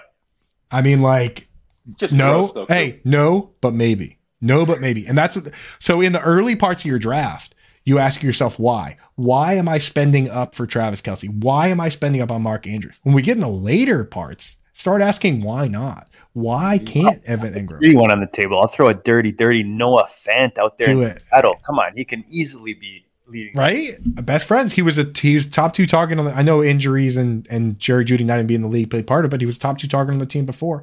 And you know, there's some Drew Lock came out and he said he said something like, uh, you know, uh, that the Broncos weren't using him right and they were going to unlock him. I don't really like Fant because he's in a similar position that he was in before. But that's the thing for everyone out there listening: don't draft the guys that I tell you to draft. That's stupid. Like fantasy football is supposed to be fun. Take the things I'm saying and apply it to what you think happens. I see guys in the chat saying Kmet sucks. Good. Don't draft Kmet. or Schultz can do it. When that when famous Jay put that up there when he said Schultz can do it, if you think Schultz can be a top two target on his team, which is what famous Jay said, you should draft Schultz because that's what you believe and you're going to feel good about that. The the the thing I want to discourage are people saying I think Goedert's going to be third on the team in targets. I'm going to draft him.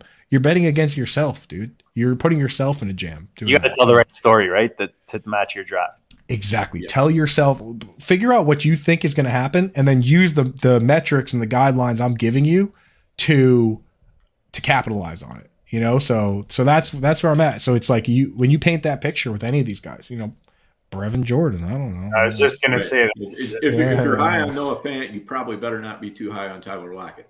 Uh, you know, True. Yes, that's exactly it. That's exactly it. You got to you got to fade somebody. You got to fade somebody, and it worked out. I mean, Amari Cooper. Amari Cooper was wide receiver like 27. So to be, he had to be fade. It's just the way it goes. But I, but I feel like anytime there's a new quarterback situation, like in Seattle, you never really know who the quarterback's going to gravitate to. You know, You don't know. tight end is easily the first place they do. You know, when when when the when they're in a new position as a quarterback. One hundred percent, man. To change, like that's why we love Kelce, like more than anything, and that's why we love these, like the wide receivers in the Bengals offense now in Dynasty. I love it in Dynasty because like it's so locked in for for how even Tyler Boyd's under contract, which he's like such a shield for those other two guys, right? A guy that comes in for three wide receiver sets and then comes out of the game for two wide receiver sets and isn't really threatening to their target share. That's the perfect thing for Dynasty. You want you want things to stay the same. You want Travis Kelce and Tyreek Hill Patrick Mahomes forever and ever. And you know, now that's changing. But like you don't want or I guess when you when you have the guys that are in the mix at the bottom, you want change. Like Evan Engram. It's such a it's all over the place. Why not? I say why not Evan Engram, right? Like he could he could lead the team in targets. He could be second.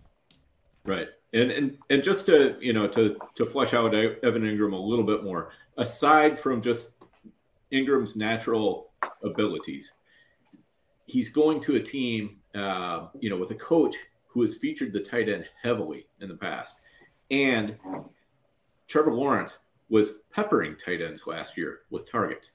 You know, so you have all these things kind of lining up. You know, so this is one of those things where it, you know, is Evan Engram going to be successful this year or not? I don't know, but that's a bet that I would rather make with a late pick like that because it's late enough that if you're wrong, so what? You know, Boom. That's it. So who cares, right? You drop him and you move on to the next guy. But I'm telling you, I but damn, we weren't hey, we weren't dreaming when we saw James O'Shaughnessy get eight targets, right? Like right. that without that did that actually happened, right? Like we saw Dan Arnold get traded to the team off the streets and leave the team in targets for a couple games there. Young And quarterback, man, young quarterback. He goes to That's- tight end.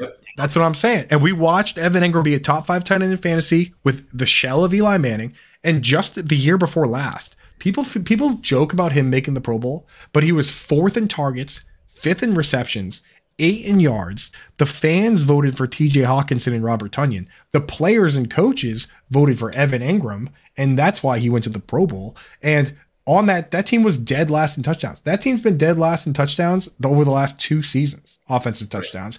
And uh, Daniel Jones has more interception or he has more turnovers and touchdowns over the last two seasons. It's like maybe things will be better. That that's what you're betting on, and it's I, you just can't get you can't show me higher upside. I mean, you can't show me a lower floor. The guy has a clearly has a difficult time at times catching the football, but when he does catch it, man, four four speed. This guy's taking he has he has at least six plays of 50 plus yards. So that's why I'm excited about it. And I don't care if he's like, you can't even phase me if he sucks because I'll be like, so what, dude? What I wasted an eight, 17th round pick or whatever it was. Get out of here. Yeah, exactly. You you you you touched on you touched great on Engram. We we really like Engram. Dan's all over him. Um, you mentioned Austin Hooper. There's a couple other interesting tight ends in this kind of like below the dead zone tier. David Njoku, who JD brought up, and then Gerald Everett and Tyler Higbee, who were sitting in in very very good offenses. None of these guys are are, are really threats to lead their teams in in targets by any means. But do you have any interest in taking a couple shots on Everett or Higbee? Yeah. So those two I don't. And I'll tell you why. So Gerald Everett is in the same boat as Hayden Hurst, where he's the the fourth target on the team, right? We think that Hayden Hurst is going to be the fourth target on the team. Or do you think he gets more targets than Tyler Boyd? No, absolutely not. So here's the when you look at the receiving stats for Austin Ekeler, they were virtually identical to Tyler Boyd. Austin Ekeler is Tyler Boyd for all intents and purposes. Like I, Austin Ekeler might have had more targets than Tyler Boyd. I don't have the numbers in front of me, but I looked at them and I was like, these they're putting up the same numbers. So when you start doing the math like that, where it's like Hayden Hurst is battling with Tyler Boyd for a, a near irrelevant third spot on the target totem pole, I don't want Hayden Hurst. And when it's the same thing with Austin Ekeler and Keenan Allen and um, Mike Williams, then, then I'm not really interested. I mean, in best ball, best ball washes away the sins of touchdown dependency, and we could see Gerald Everett easily being a younger, better Jared Cook. I think that's the big argument there. And of course, he could catch some touchdowns. The question is when. So when I'm setting my lineup, I'm too scared. I'm too scared of that. I, I hate it. Even when if you had Robert Tonyan in the year he had 11 touchdowns, it was all fun and games and you know ring around the posy until championship week where he caught one pass and it wasn't a touchdown and he pulled your pants down in front of all your friends in your league. That's that's the reality of these touchdown dependent guys. So that's why I'm just not super excited about you know Hurst, Everett, Higbee, who's never been athletic, and they have Allen Robinson and they have Cooper Kupp and Matt Stafford's elbows falling off, and they're definitely going to bring back Odell Beckham Jr. and Van Jefferson's pretty good too. So I'm just not super excited about those guys. On the flip side, Njoku, perfect position to be a top two target on the team. David Bell hasn't even been practicing. Mari Cooper is Amari Cooper. He could be next. He's a physical freak. We like it. Uh, and then who is the other guy that you that you mentioned there? Who I also like, whoever it was. Uh, no, well, you you we can we can go back to Austin Hooper. I didn't ask you about him, but you seem excited to talk about Austin Hooper. So, so did I, I say I Hooper or Njoku just now? You oh, said you were talking Njoku. Njoku. Well, did, did, say Hooper though. He's he's. You mentioned Hooper earlier as a guy who could be oh, yeah, yeah, yeah, dark yeah. horse to lead the team in targets. Yeah. Um, so maybe, oh, sorry. Yeah. Go ahead. No, go expand on Hooper. I think that's interesting. Yeah. So I I mean I group these guys into I kind of you kind of have to kind of group them right. So like Cole Kmet, because of the lack of touchdowns, but the targets are there. Him and Engram, I think they're similar players, like PPR players you want to take, right? I take guys like Dawson Knox and Hunter Henry, who could be top two targets on their team. Depends how much you like a Gabe Davis or somebody like that. But they both had nine touchdowns last year, right up against the threshold we need to be, you know, to cross over. So like I like those guys, especially if you play standard or half PPR, right? Like they're they're good versus man to man, those type guys. Austin Hooper for me at this stage of the game is a guy that I think falls kind of in that Knox or Hunter Henry range where you can make an argument for him to be a top two target on the team. And we've seen him ha- have some success in terms of touchdowns, both with Atlanta and with Cleveland.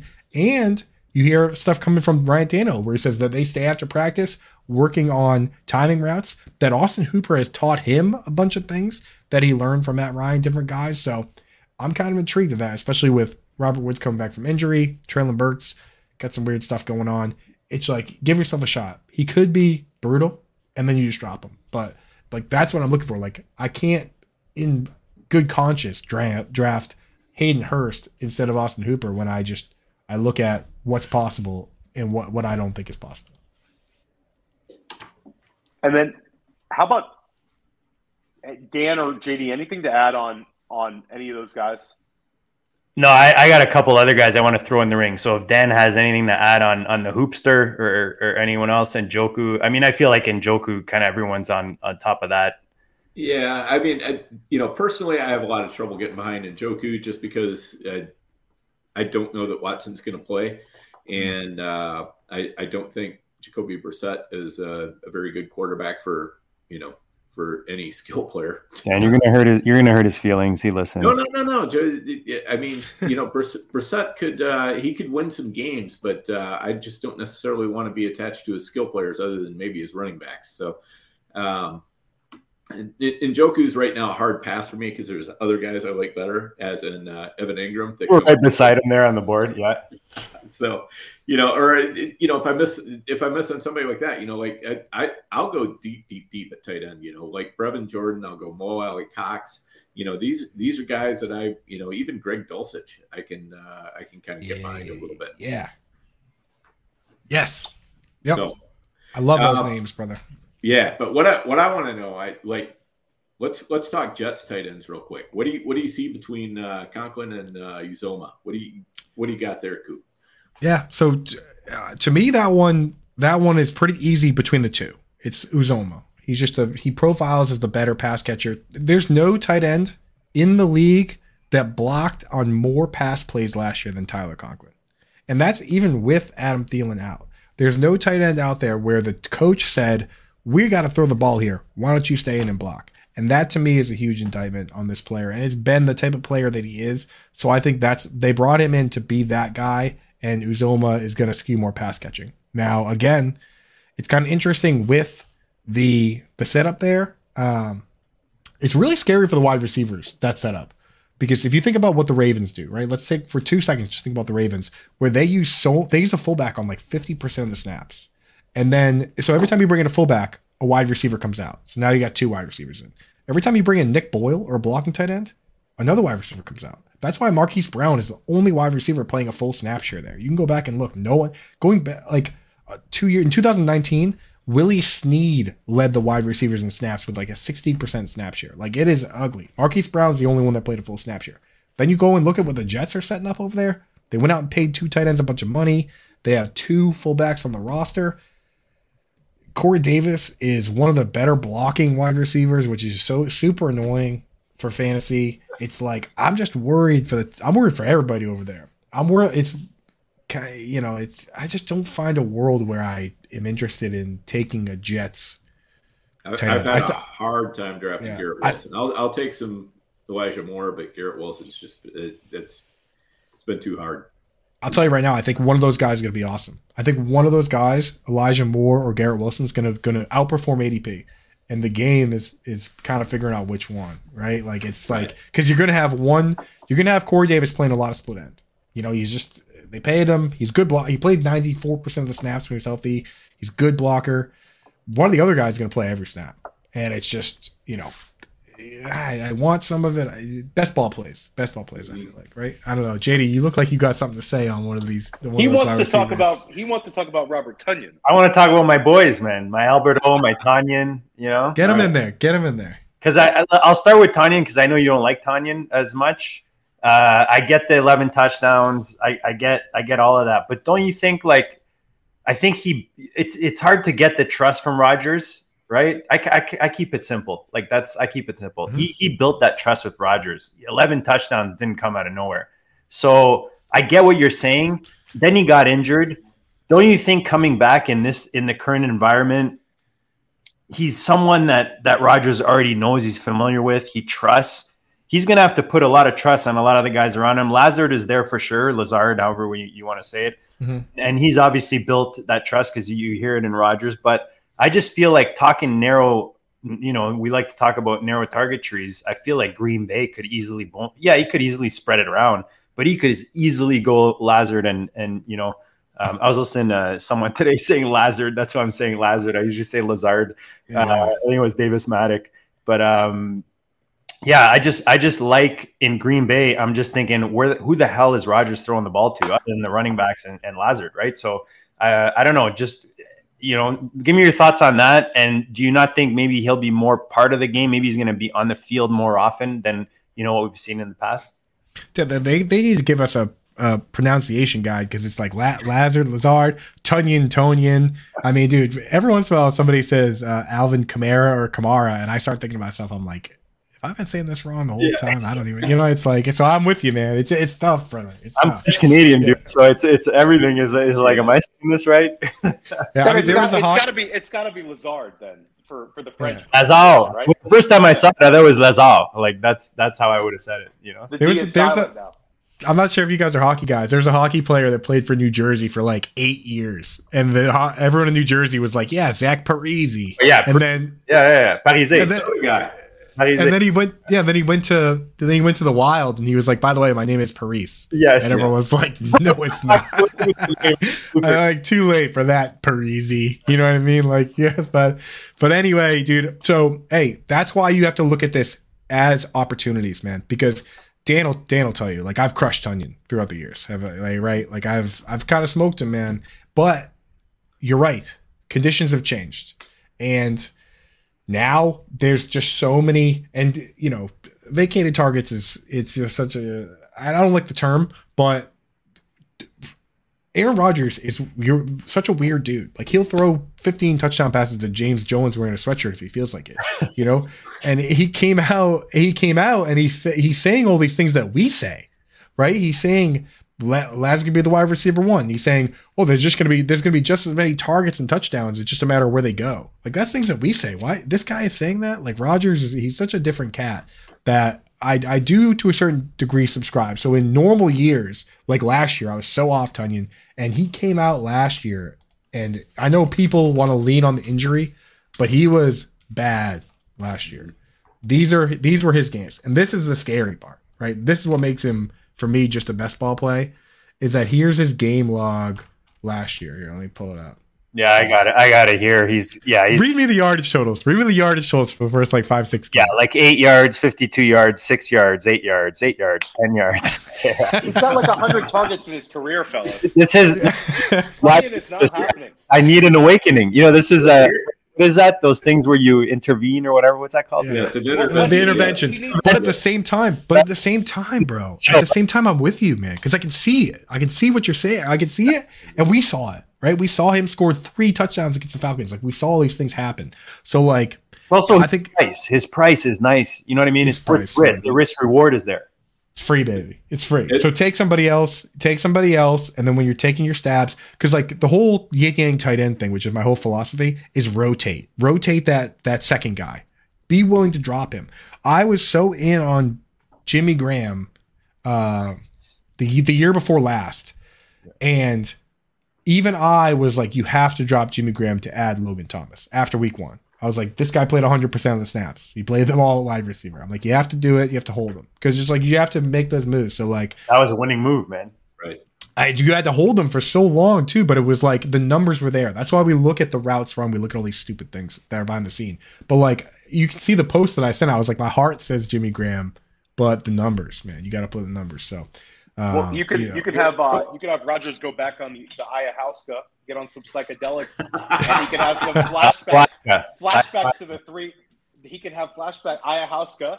He could have Yeah. flashbacks to the three, ty- uh, three touchdown uh, Monday Night Football game, and just target your man Tonyan, so you could return a little value there, JD. I'm, I'm, If I'm any one of those wide receivers, I'm definitely hitting up the dark web, and I'm like, you want to come The over this ayahuasca weekend? narrative. Yeah, Yeah, Tonyan's come like, on. I got you. I The got you. little Rodgers. breakfast, little Yeah. breakfast DMT narrative. Yeah, and I mean, honestly though, if whatever it takes, man, that's what that's why Eli Wolf got cut, dude. He's probably straight edge. He's like, no trips to South America, Aaron. I'm, there you go. So, so on Tonyan, I mean, here's here's the thing for me. If it weren't for the injury, I would be more, more willing to draft him. Right now, he's one of those guys that, especially you know, in best ball leagues, I will I, I'll still grab a, a small amount if I can get some.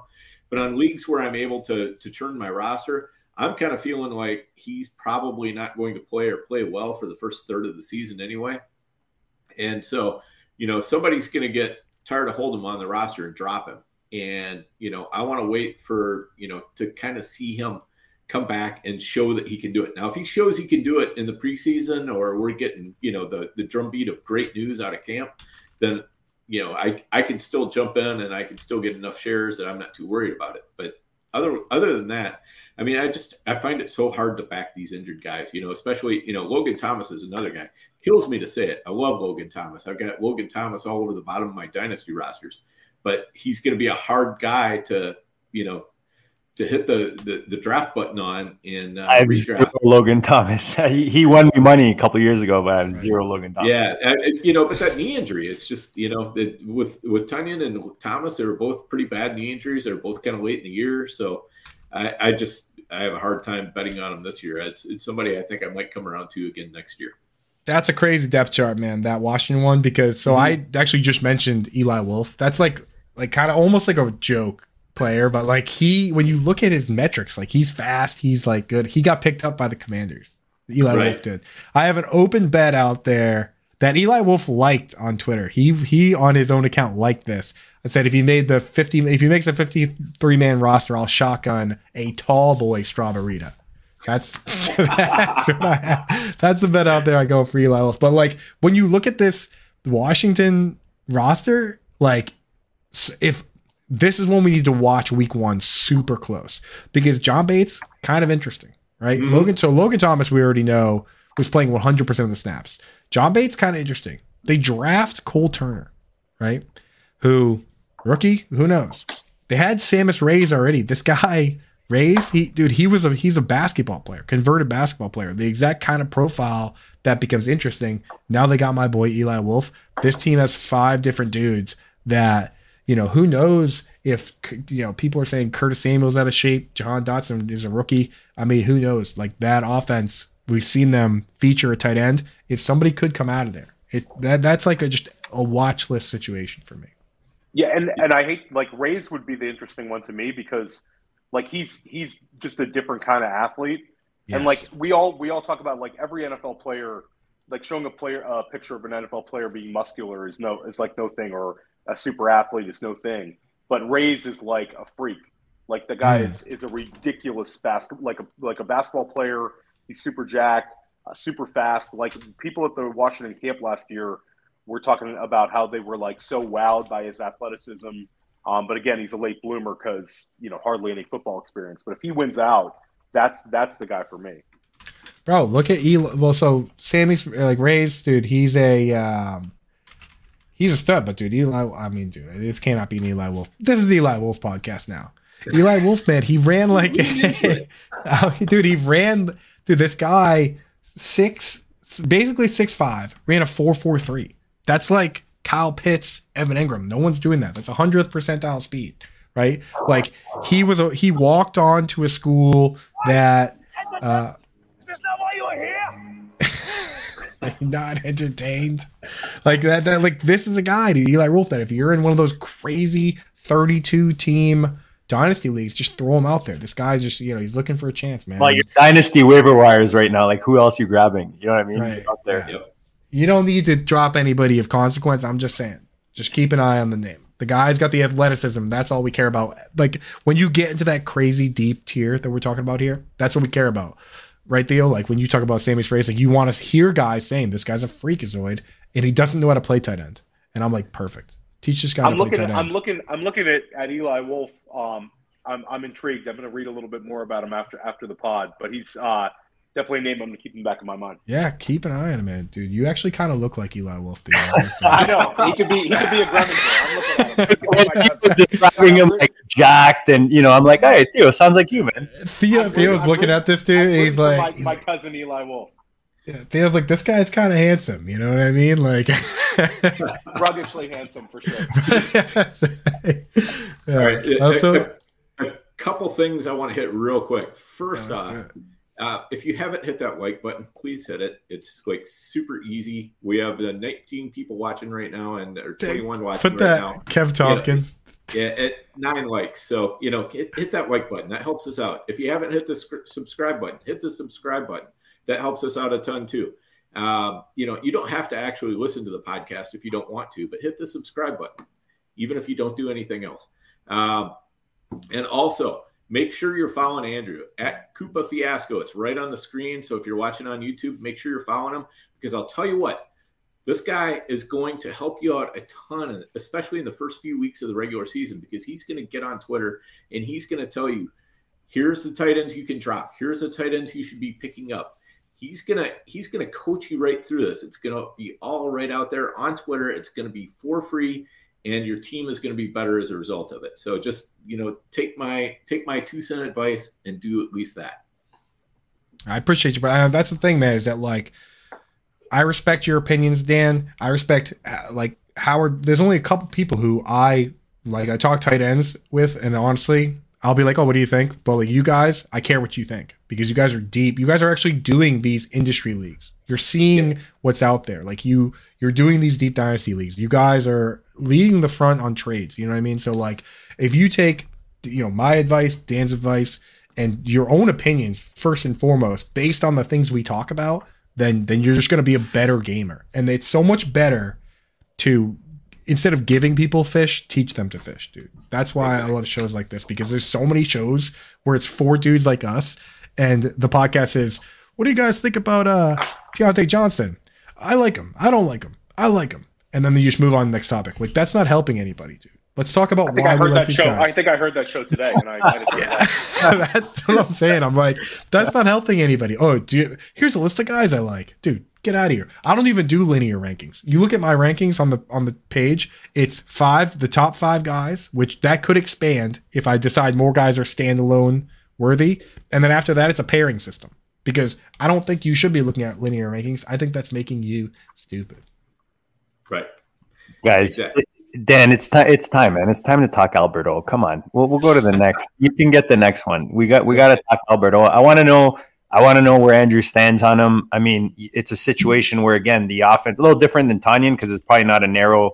You know, it, it, you know now with Patrick out of the out of the picture. A, the first question is, do you think you know did he move up for you with Patrick out? And B, where are you on Albert? We see this this ascending offense with Russell Wilson coming in. You'd think that they they're going to score more points, get more offense going, and and I think Albert O is going to be a huge part of that, just from the little bit that we've seen, athletic wise, and and you know, there's uh, everything, catch radius, the whole deal, man. What what are your thoughts on on the big O? I mean, his profile is perfect for Dynasty, right? Like he's a quintessential Dynasty play. And if you drafted him in Dynasty, talk about talk about the whole like draft roster talent and having it pay off as soon as po- humanly possible. I mean, like his value is up. Like they trade for a better quarterback, and in the trade they trade away their starting tight end. Like that's like something you make up for yourself. Like when you're, you know what I mean? Like what if they did this? It's like, dude, they're not going to do that. Then they they did it, right? Like they did they did the thing. They did the exact thing. And he's got the crazy athletic profile. We're talking like, I mean, who's more athletic than this guy? Vernon Davis, or I mean, like way up there. Ninety six. I don't have the player profile in front of me, but it's like ninety six percent. He's right up there. Across the boards, right? So again, you know, the window might not be there. He's but he's twenty three. What is it? Like twenty Hundred percentile speed score. Hundy, Hundy percentile, bro. Like you can't get it. Doesn't we can't go? We can't pull over any further. You know what I mean? Like But doesn't the, get any is higher. the better is the better dynasty play on his own team already? Would be my problem with with Albert O and dynasty is is Dulcich a better dynasty play well, like right now? That, well, that's just about the most annoying thing that could happen, right? Like they go out and draft this guy, and this is something that I that I I say when you're thinking about when you're trying to project scenarios, put yourself in the in the shoes of the coach, right? You're the coach of the Philadelphia Eagles two years ago, and you're you're looking around the tight end room, and you say, okay, we want to run a two tight end set. Who am I going to have block, and who am I going to have play the slot? And even if Dallas Goedert in a vacuum is better at catching passes than Zach Ertz, he was so much better at blocking. Number two blocking tight end in the league. So he had to stay in line. And the other guy had to go and play, got to play the slot, which is Zach Ertz, right? In this situation, I look at Albert O and he's like 6'6, 250. Dolce, Dulcich is like what, 6'4, 245, more of a move tight end. That could be the problem here. And if they were planning on having Tim Patrick play that Allen Lazard, Allen Lazard played like 60 snaps at tight end last year. Like he was like a kind of pseudo blocking type guy. Like if they're gonna have Dul- Dulcich move into that role, then that would be problematic. So I like the guy in Dynasty long term. I like both of them in Dynasty. I have trouble with projecting them to be better than Jeudy and Sutton in terms of targets. I like them in best ball, both of them at ADP and best ball because Russell Wilson could throw one of us a touchdown. You know what I mean? Like you could push a shopping cart down the field. and Russell Wilson could throw a touchdown. You know, Dan's been training. Oh, Dan's I been trying. I mean, Dan. I mean, like that's what I'm saying. I'm like, if you gave him one of those like Velcro balls and just strapped me with Velcro, you could tie my hands behind my back. You could stick a touchdown in my face. So it's like Russell Wilson's definitely going to throw touchdowns to these players. It's just a matter of when. So I don't know, man. It's what do you do? You like what situation? I I just what situ like say you're in a normal person league. Like we're in crazy people leagues. Let's say you're a normal 12 team hometown league, like a normal person.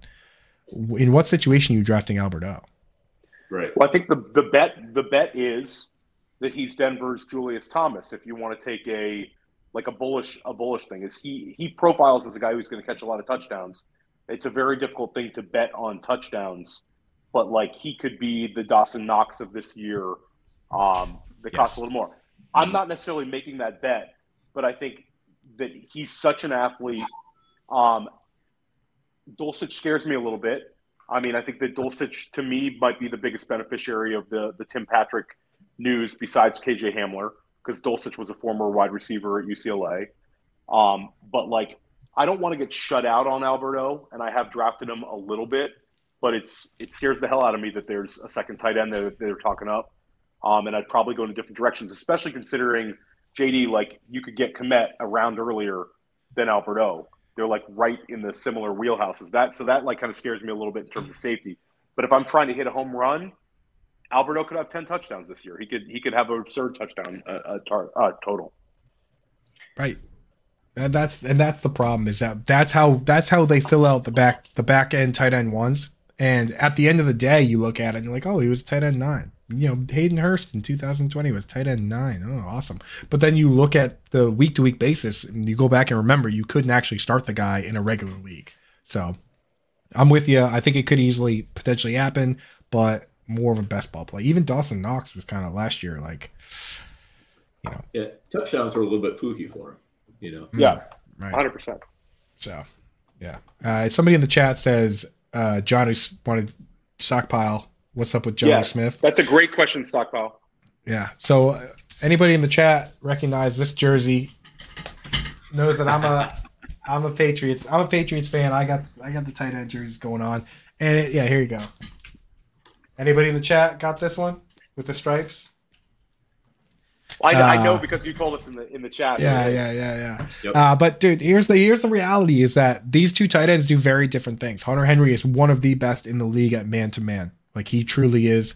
Forty-five percent of his catches came versus man to man. He had nine touchdowns, mostly in zero coverage situations where he just beat his guy. He's bigger, fast, strong. He makes those plays. Jonathan Smith is a totally different player. He's great versus zone and in space. And I think he would have had a better year if he was healthy for the games where you could utilize that. So the big ones were the jet, the two Jets games, the Chargers game. These teams that play this cover two shell, like Robert Saleh plays a cover two shell, and if you go back and and, and look at the second game there, Jonnu got the ball seven times within the first two drives, and then he hurt his shoulder. But like that was going to be a Jonnu game. There are going to be Jonnu games. He's going to sc- probably score. They got rid of the, the fullback, uh, Jakob Johnson. They're probably going to use him in that capacity in some degree. He's probably going to score two rushing touchdowns, and he's going to have a 50 yard touchdown at some point, and we're just never going to know in advance when it's going to happen. You know what I mean? So like the the pro like Hunter Henry is just so much more consistent and safe that I like him better. But I think John was a good player, and I think he's going to to be better this year than he was last year. He's not bad. He was just hurt, and when he was healthy, it was just not the right situation for that type of player. And you know, he's probably going to be Martellus Bennett in that offense when they had Martellus Bennett. And when they had Martellus Bennett, they won the Super Bowl. But, you know, just you use a guy to block and catch balls in space, it's tough to predict, you know? So that's my Johnny Smith take. I got them all. Famous Jay, cheers, brother. I appreciate you, man.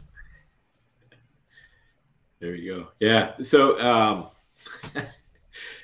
we never really did uh, did our promo exactly, JD, but uh, we we probably want to sneak one of those in before we get. Uh, into- Yeah, I was wait. I was waiting. I usually tr- kind of fit them in all at the end, just because the content is. Uh, I don't. I don't want to disturb Theo. Theo gets in a flow. You got your flow going. Your ten. You know, like I, you know, Coop's Coop's on a roll. He's just rocking the mic like it's like it's nothing.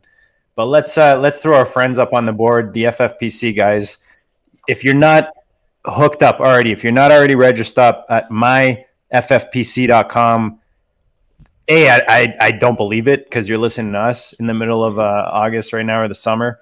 Um, but if you're not, we'll hook you up with a uh, sign up bonus, $35 credit. That'll get you into right now a, a $35 Superflex 2 best ball tournament. What, what's the first prize, Dan, on the number two? Is it another 10 grand or did they up Yeah. that? Yep. Yep. Same thing. Another exactly the same tournament. Nice. So you see it on the board. Email us, goatdistrict at gmail, at goatdistrict, or tag any one of us on the screen, uh, Theo, Dan, or, or myself, and we'll uh, hook you guys up uh, with the sign up bonus. They've got all kinds going on right now, guys. The main event, uh, you can play for a milli. You can play, uh, you know, you've got the, the Dynasty um, or pop in the triflexes. You've got best ball tournaments, best ball slims, you know, smaller leagues, just 12 man leagues, regular leagues, if that's your thing um, and a bunch of, of, of big tournaments. And you can sign up for Vegas right now too. They got some live spots left, so make sure you sign up for for the Vegas uh, action going on. You'll see Dan and Theo down there for show. Guys, underdog, you know, I, I call this like the the the uh, fantasy football on crack. You know, F, FFPC, you're putting time in, you're you're doing your work, you're a little, you maybe you put more time in sculpting that roster. Underdog, man, FFPC on crap. You want to on crack. You want to win two million dollars. It's costing you what? What is it? Five bucks right now, guys, to to win two million dollars. It's unbelievable the tournaments they have on there. You combine the underdog and the FFPC, you're laughing. We'll hook you up with up to a hundred dollars match. Use the code district at Underdog Fantasy on your phone, on your web browser, any way you like it. We're hooking you up. We appreciate you guys tuning in. Guys, who's left right now? I, will throw this in, Dan, before I pass it, because Dan, you've been really good at throwing in these uh, the promos because I've been slacking a bit. I'm, I'm, I'm mesmerized by Coop's tight end knowledge here. But we talked about one rookie tight end. I like using Dulcich. The other one is Trey McBride, kind of late, late in drafts, you know, to balance out um, your your tight end or your roster just because they they offer that upside. How do you feel about the the rookie tight end in Arizona? Well, first I just want to give a quick shout out 1912 Fantasy in the chat correctly identified the Ben Coates jersey. So shout out, dude. That's that's the one, man. That's that's my boy, one of my favorites all time. Uh, so if I were to create a fictional award, the most likely to be this year's Pat Freiermuth Award, I would you'd have to give it to Trey McBride and the path being that you think that uh, you know Zach Ertz, you know, age kept catches up to him. There's only been at his age, there's only been two guys that have had thousand yard ceilings seasons. We're talking Travis Kelce and you know some guy for the Eagles in the '60s, Pete Retzlaff. Like it just doesn't happen, right? Like not even in, not even um, Tony Gonzalez was was dropping them. You know what I mean? So. Um, like that's that's where he's at here, and that's what your you're expecting either an injury to Ertz, like Ebron, like Ebron got hurt, and then they brought in Muth, and they said, you know what, we're just gonna roll with him. Like that's what you need to happen. But uh, you know, for long term in Dino, I, I like him because that offense, the air raid, is a it, at its heart is a four wide receiver set offense, and we want our tight ends playing wide receiver. We want wide we want wide receivers that can start at tight end, right? Like that's that's the end goal. That's the perfect situation. So um, we want eventually Trey McBride to become the starter and be a guy that plays slot in a four wide receiver set offense run by Kyler Murray, and that that's what could happen. That's so in Dino, I'm in. I'm in on McBride.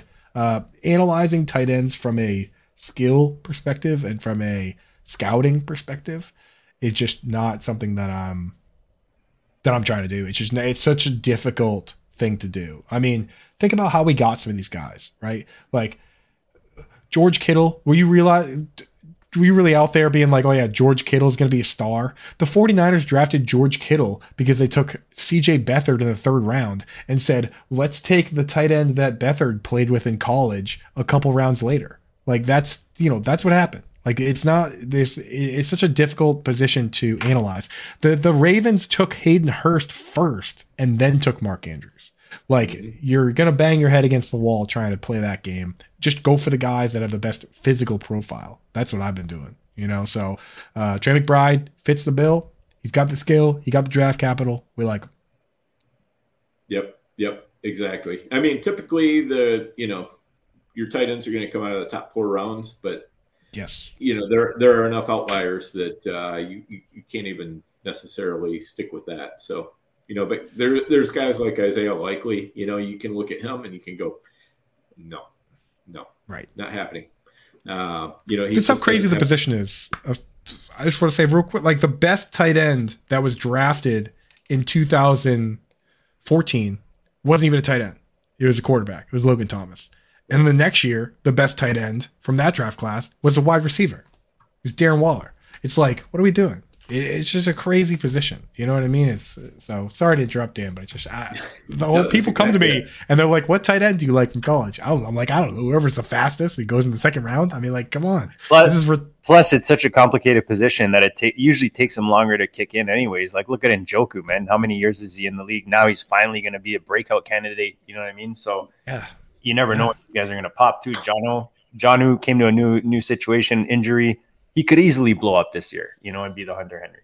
It's crazy. Delanie Walker, like we said, seven years, 30 yeah. years old. He was top five three years in a row. There's yeah. Gary Barnidge coming out of I've dude, some library somewhere.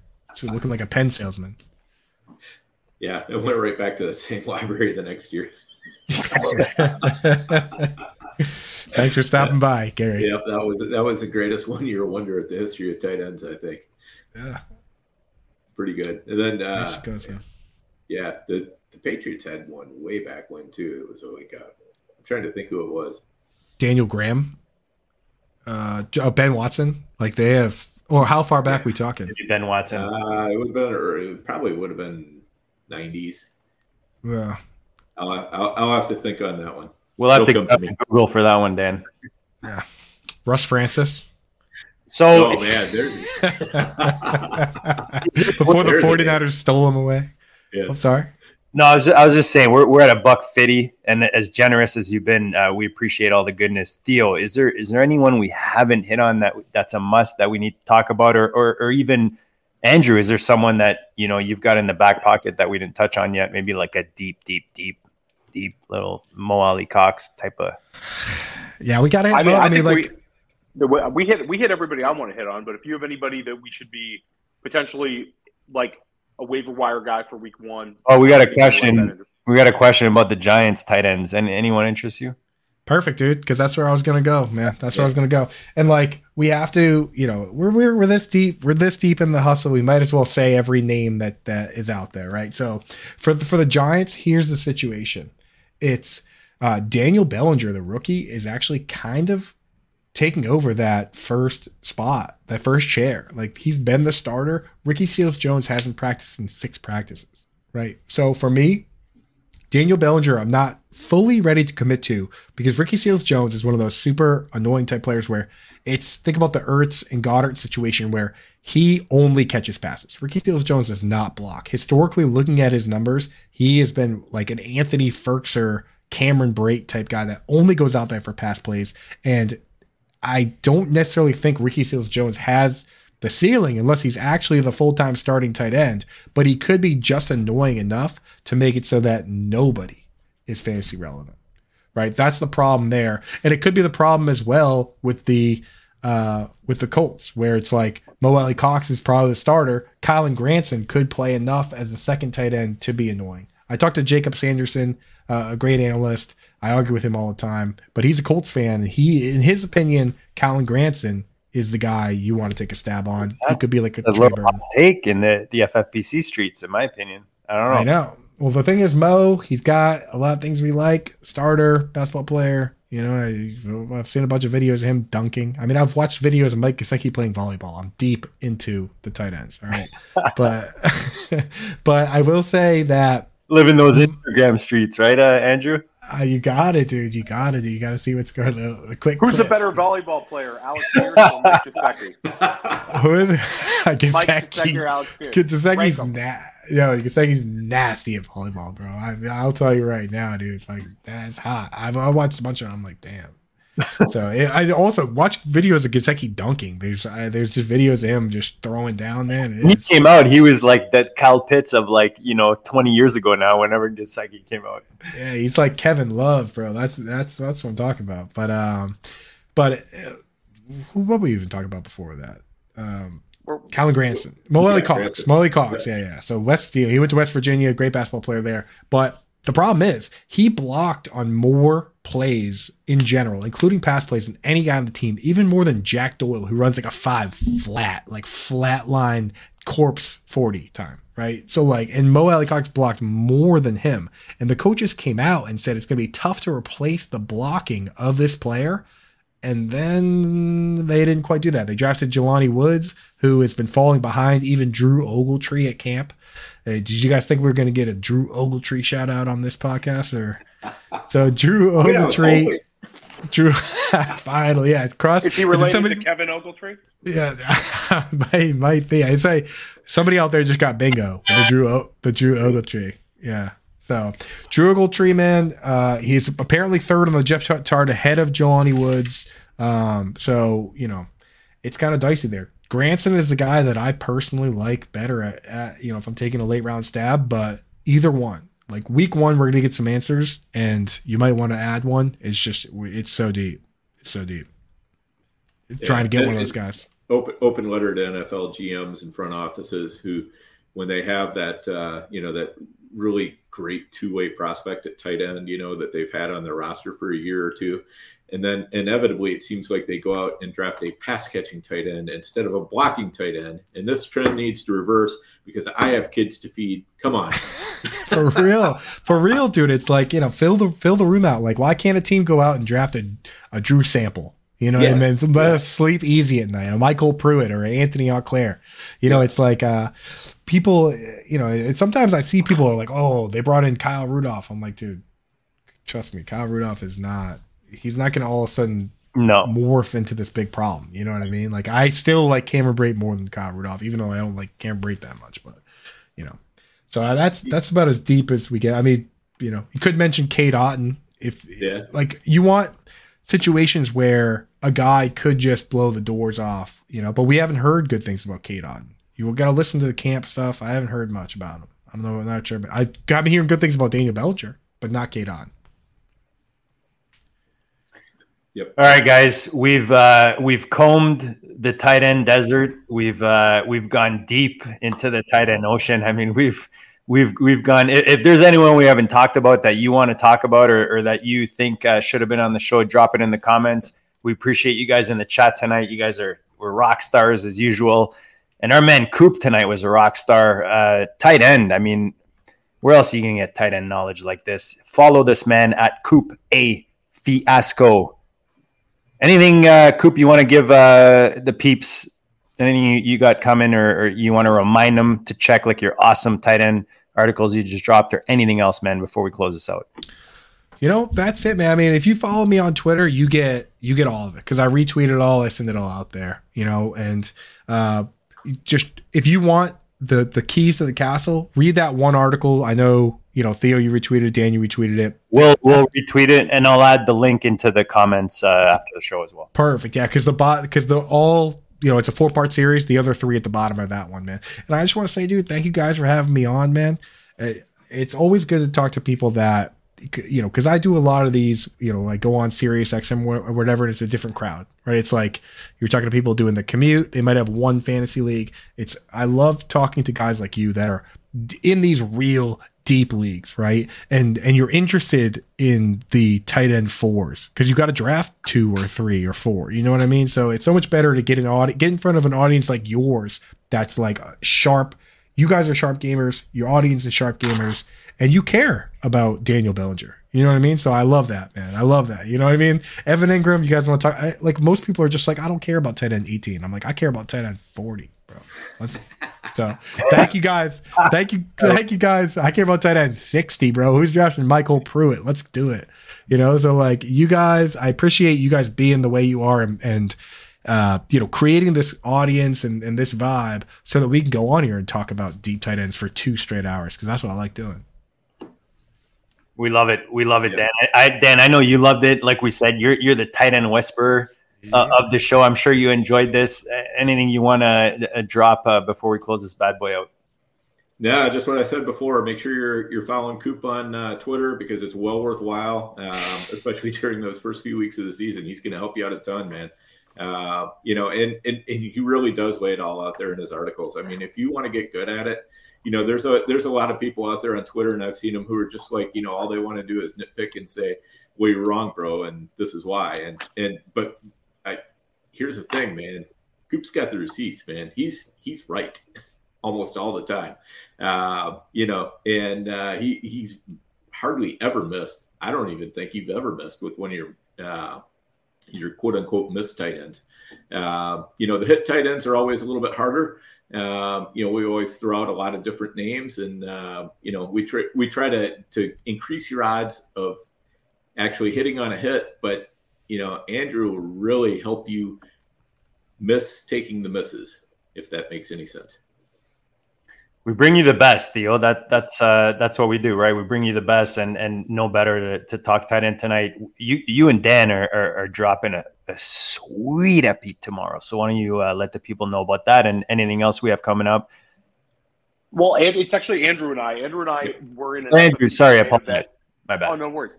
Um, Andrew and I did an FFPC main event against Abib Agvatoba of First and 15, the two time uh, football guys uh, champion. Um, we're going to review that. It's going to be most likely tomorrow. Andrew and I are also going to do another um, half milli billies where we're going to draft a football guys team this week as well. So we're, we're figuring out. We'll get it in, in Twitter. Uh, it's looking like tomorrow night for the for the main event review. Um, and then next week we have some exciting guests coming on. We have Fantasy Mojo, uh, Darren Armani. Uh, he's coming in in the district talking about ADP movers, some some stacks that we should be looking at. Um, if anybody saw the previous time Fantasy Mojo was in the GOAT district, it was great. It's going to be awesome next week as well. Um, next week's also going to be the best fantasy football player probably on the planet. And Chad Schrader is going to be stepping back in the GOAT district, um, returning for I believe the third time. Uh, we're, we're happy to have him. Uh, he was he's getting back to drafting uh, early this month, and uh, then it's looking like we're also going to have Jacob Sanderson on uh, next week at some some point. So we're uh, we're keeping the, the good shows going this summer. We're going to keep it going all the way till opening day. As the kids say, we're keeping it lit on the on the channel. So make sure you subscribe, guys. There's only so we, you know, we're here to give you as much winning knowledge as we can. Anything we're we're asking ourselves in our in our little DM, we bring in the best that we know to help you guys out, and and ho- hopefully you guys appreciate that. You can show your appreciation by smashing the subscribe, the like, whatever platform you listen to this, whether it's pa- podcast, whether you watch us on YouTube, you watch us on Spotify. Just a little like is is uh, always appreciated, helps us out. And uh, we appreciate you guys hanging out in the chat. Like I said, you guys are rocking tonight. You guys, uh, I know Coop brings in uh, the interactions and all the goodness. So we appreciate all the love. Uh, listener leagues, we'll be dropping details. I'll drop that. Uh, try to get that out by the weekend. We'll we'll get the details figured out, and we'll uh, let the participants know. I know you guys sent us all your information, and that's it, guys. We'll we'll be back tomorrow night. I might do a ball in later on this week or, or next week with our boy Wheeler who was on last week. Go check out uh, Friday night's uh, big 125 buy-in FFPC draft uh, best ball tournament for 200 grand. Theo was there. We dropped it with Wheeler, um, and we had uh, Terp as well, uh, Dave Terp as well, another fa- fantasy shark. So we appreciate you guys tonight. We'll check you all later, and uh, have a good night.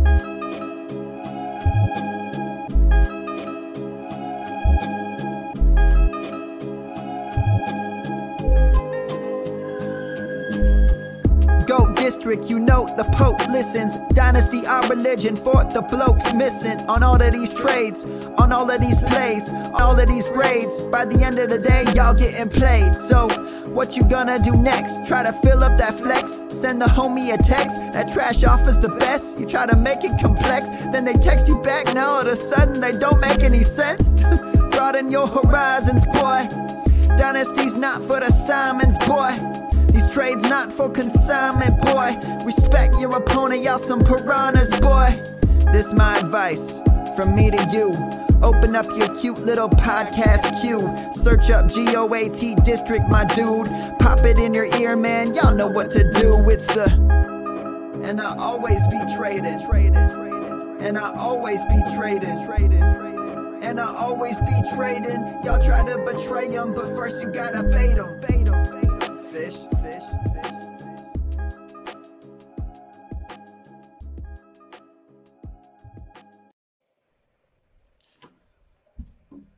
Good times, fellas. Yeah, good. That was good awesome. times, fellas. Yeah, it was good stuff. I dude, you know what's crazy? I actually, my, my buddies are here at the house right now. Oh, there you go. There you One of my one of my buddies got divorced today, and I Oh, was boy. just Still like, live. I gotta. Still live. I was like, I gotta. Oh, are we? Yeah. Yeah. All right. All right. We, It's Okay. it's fine.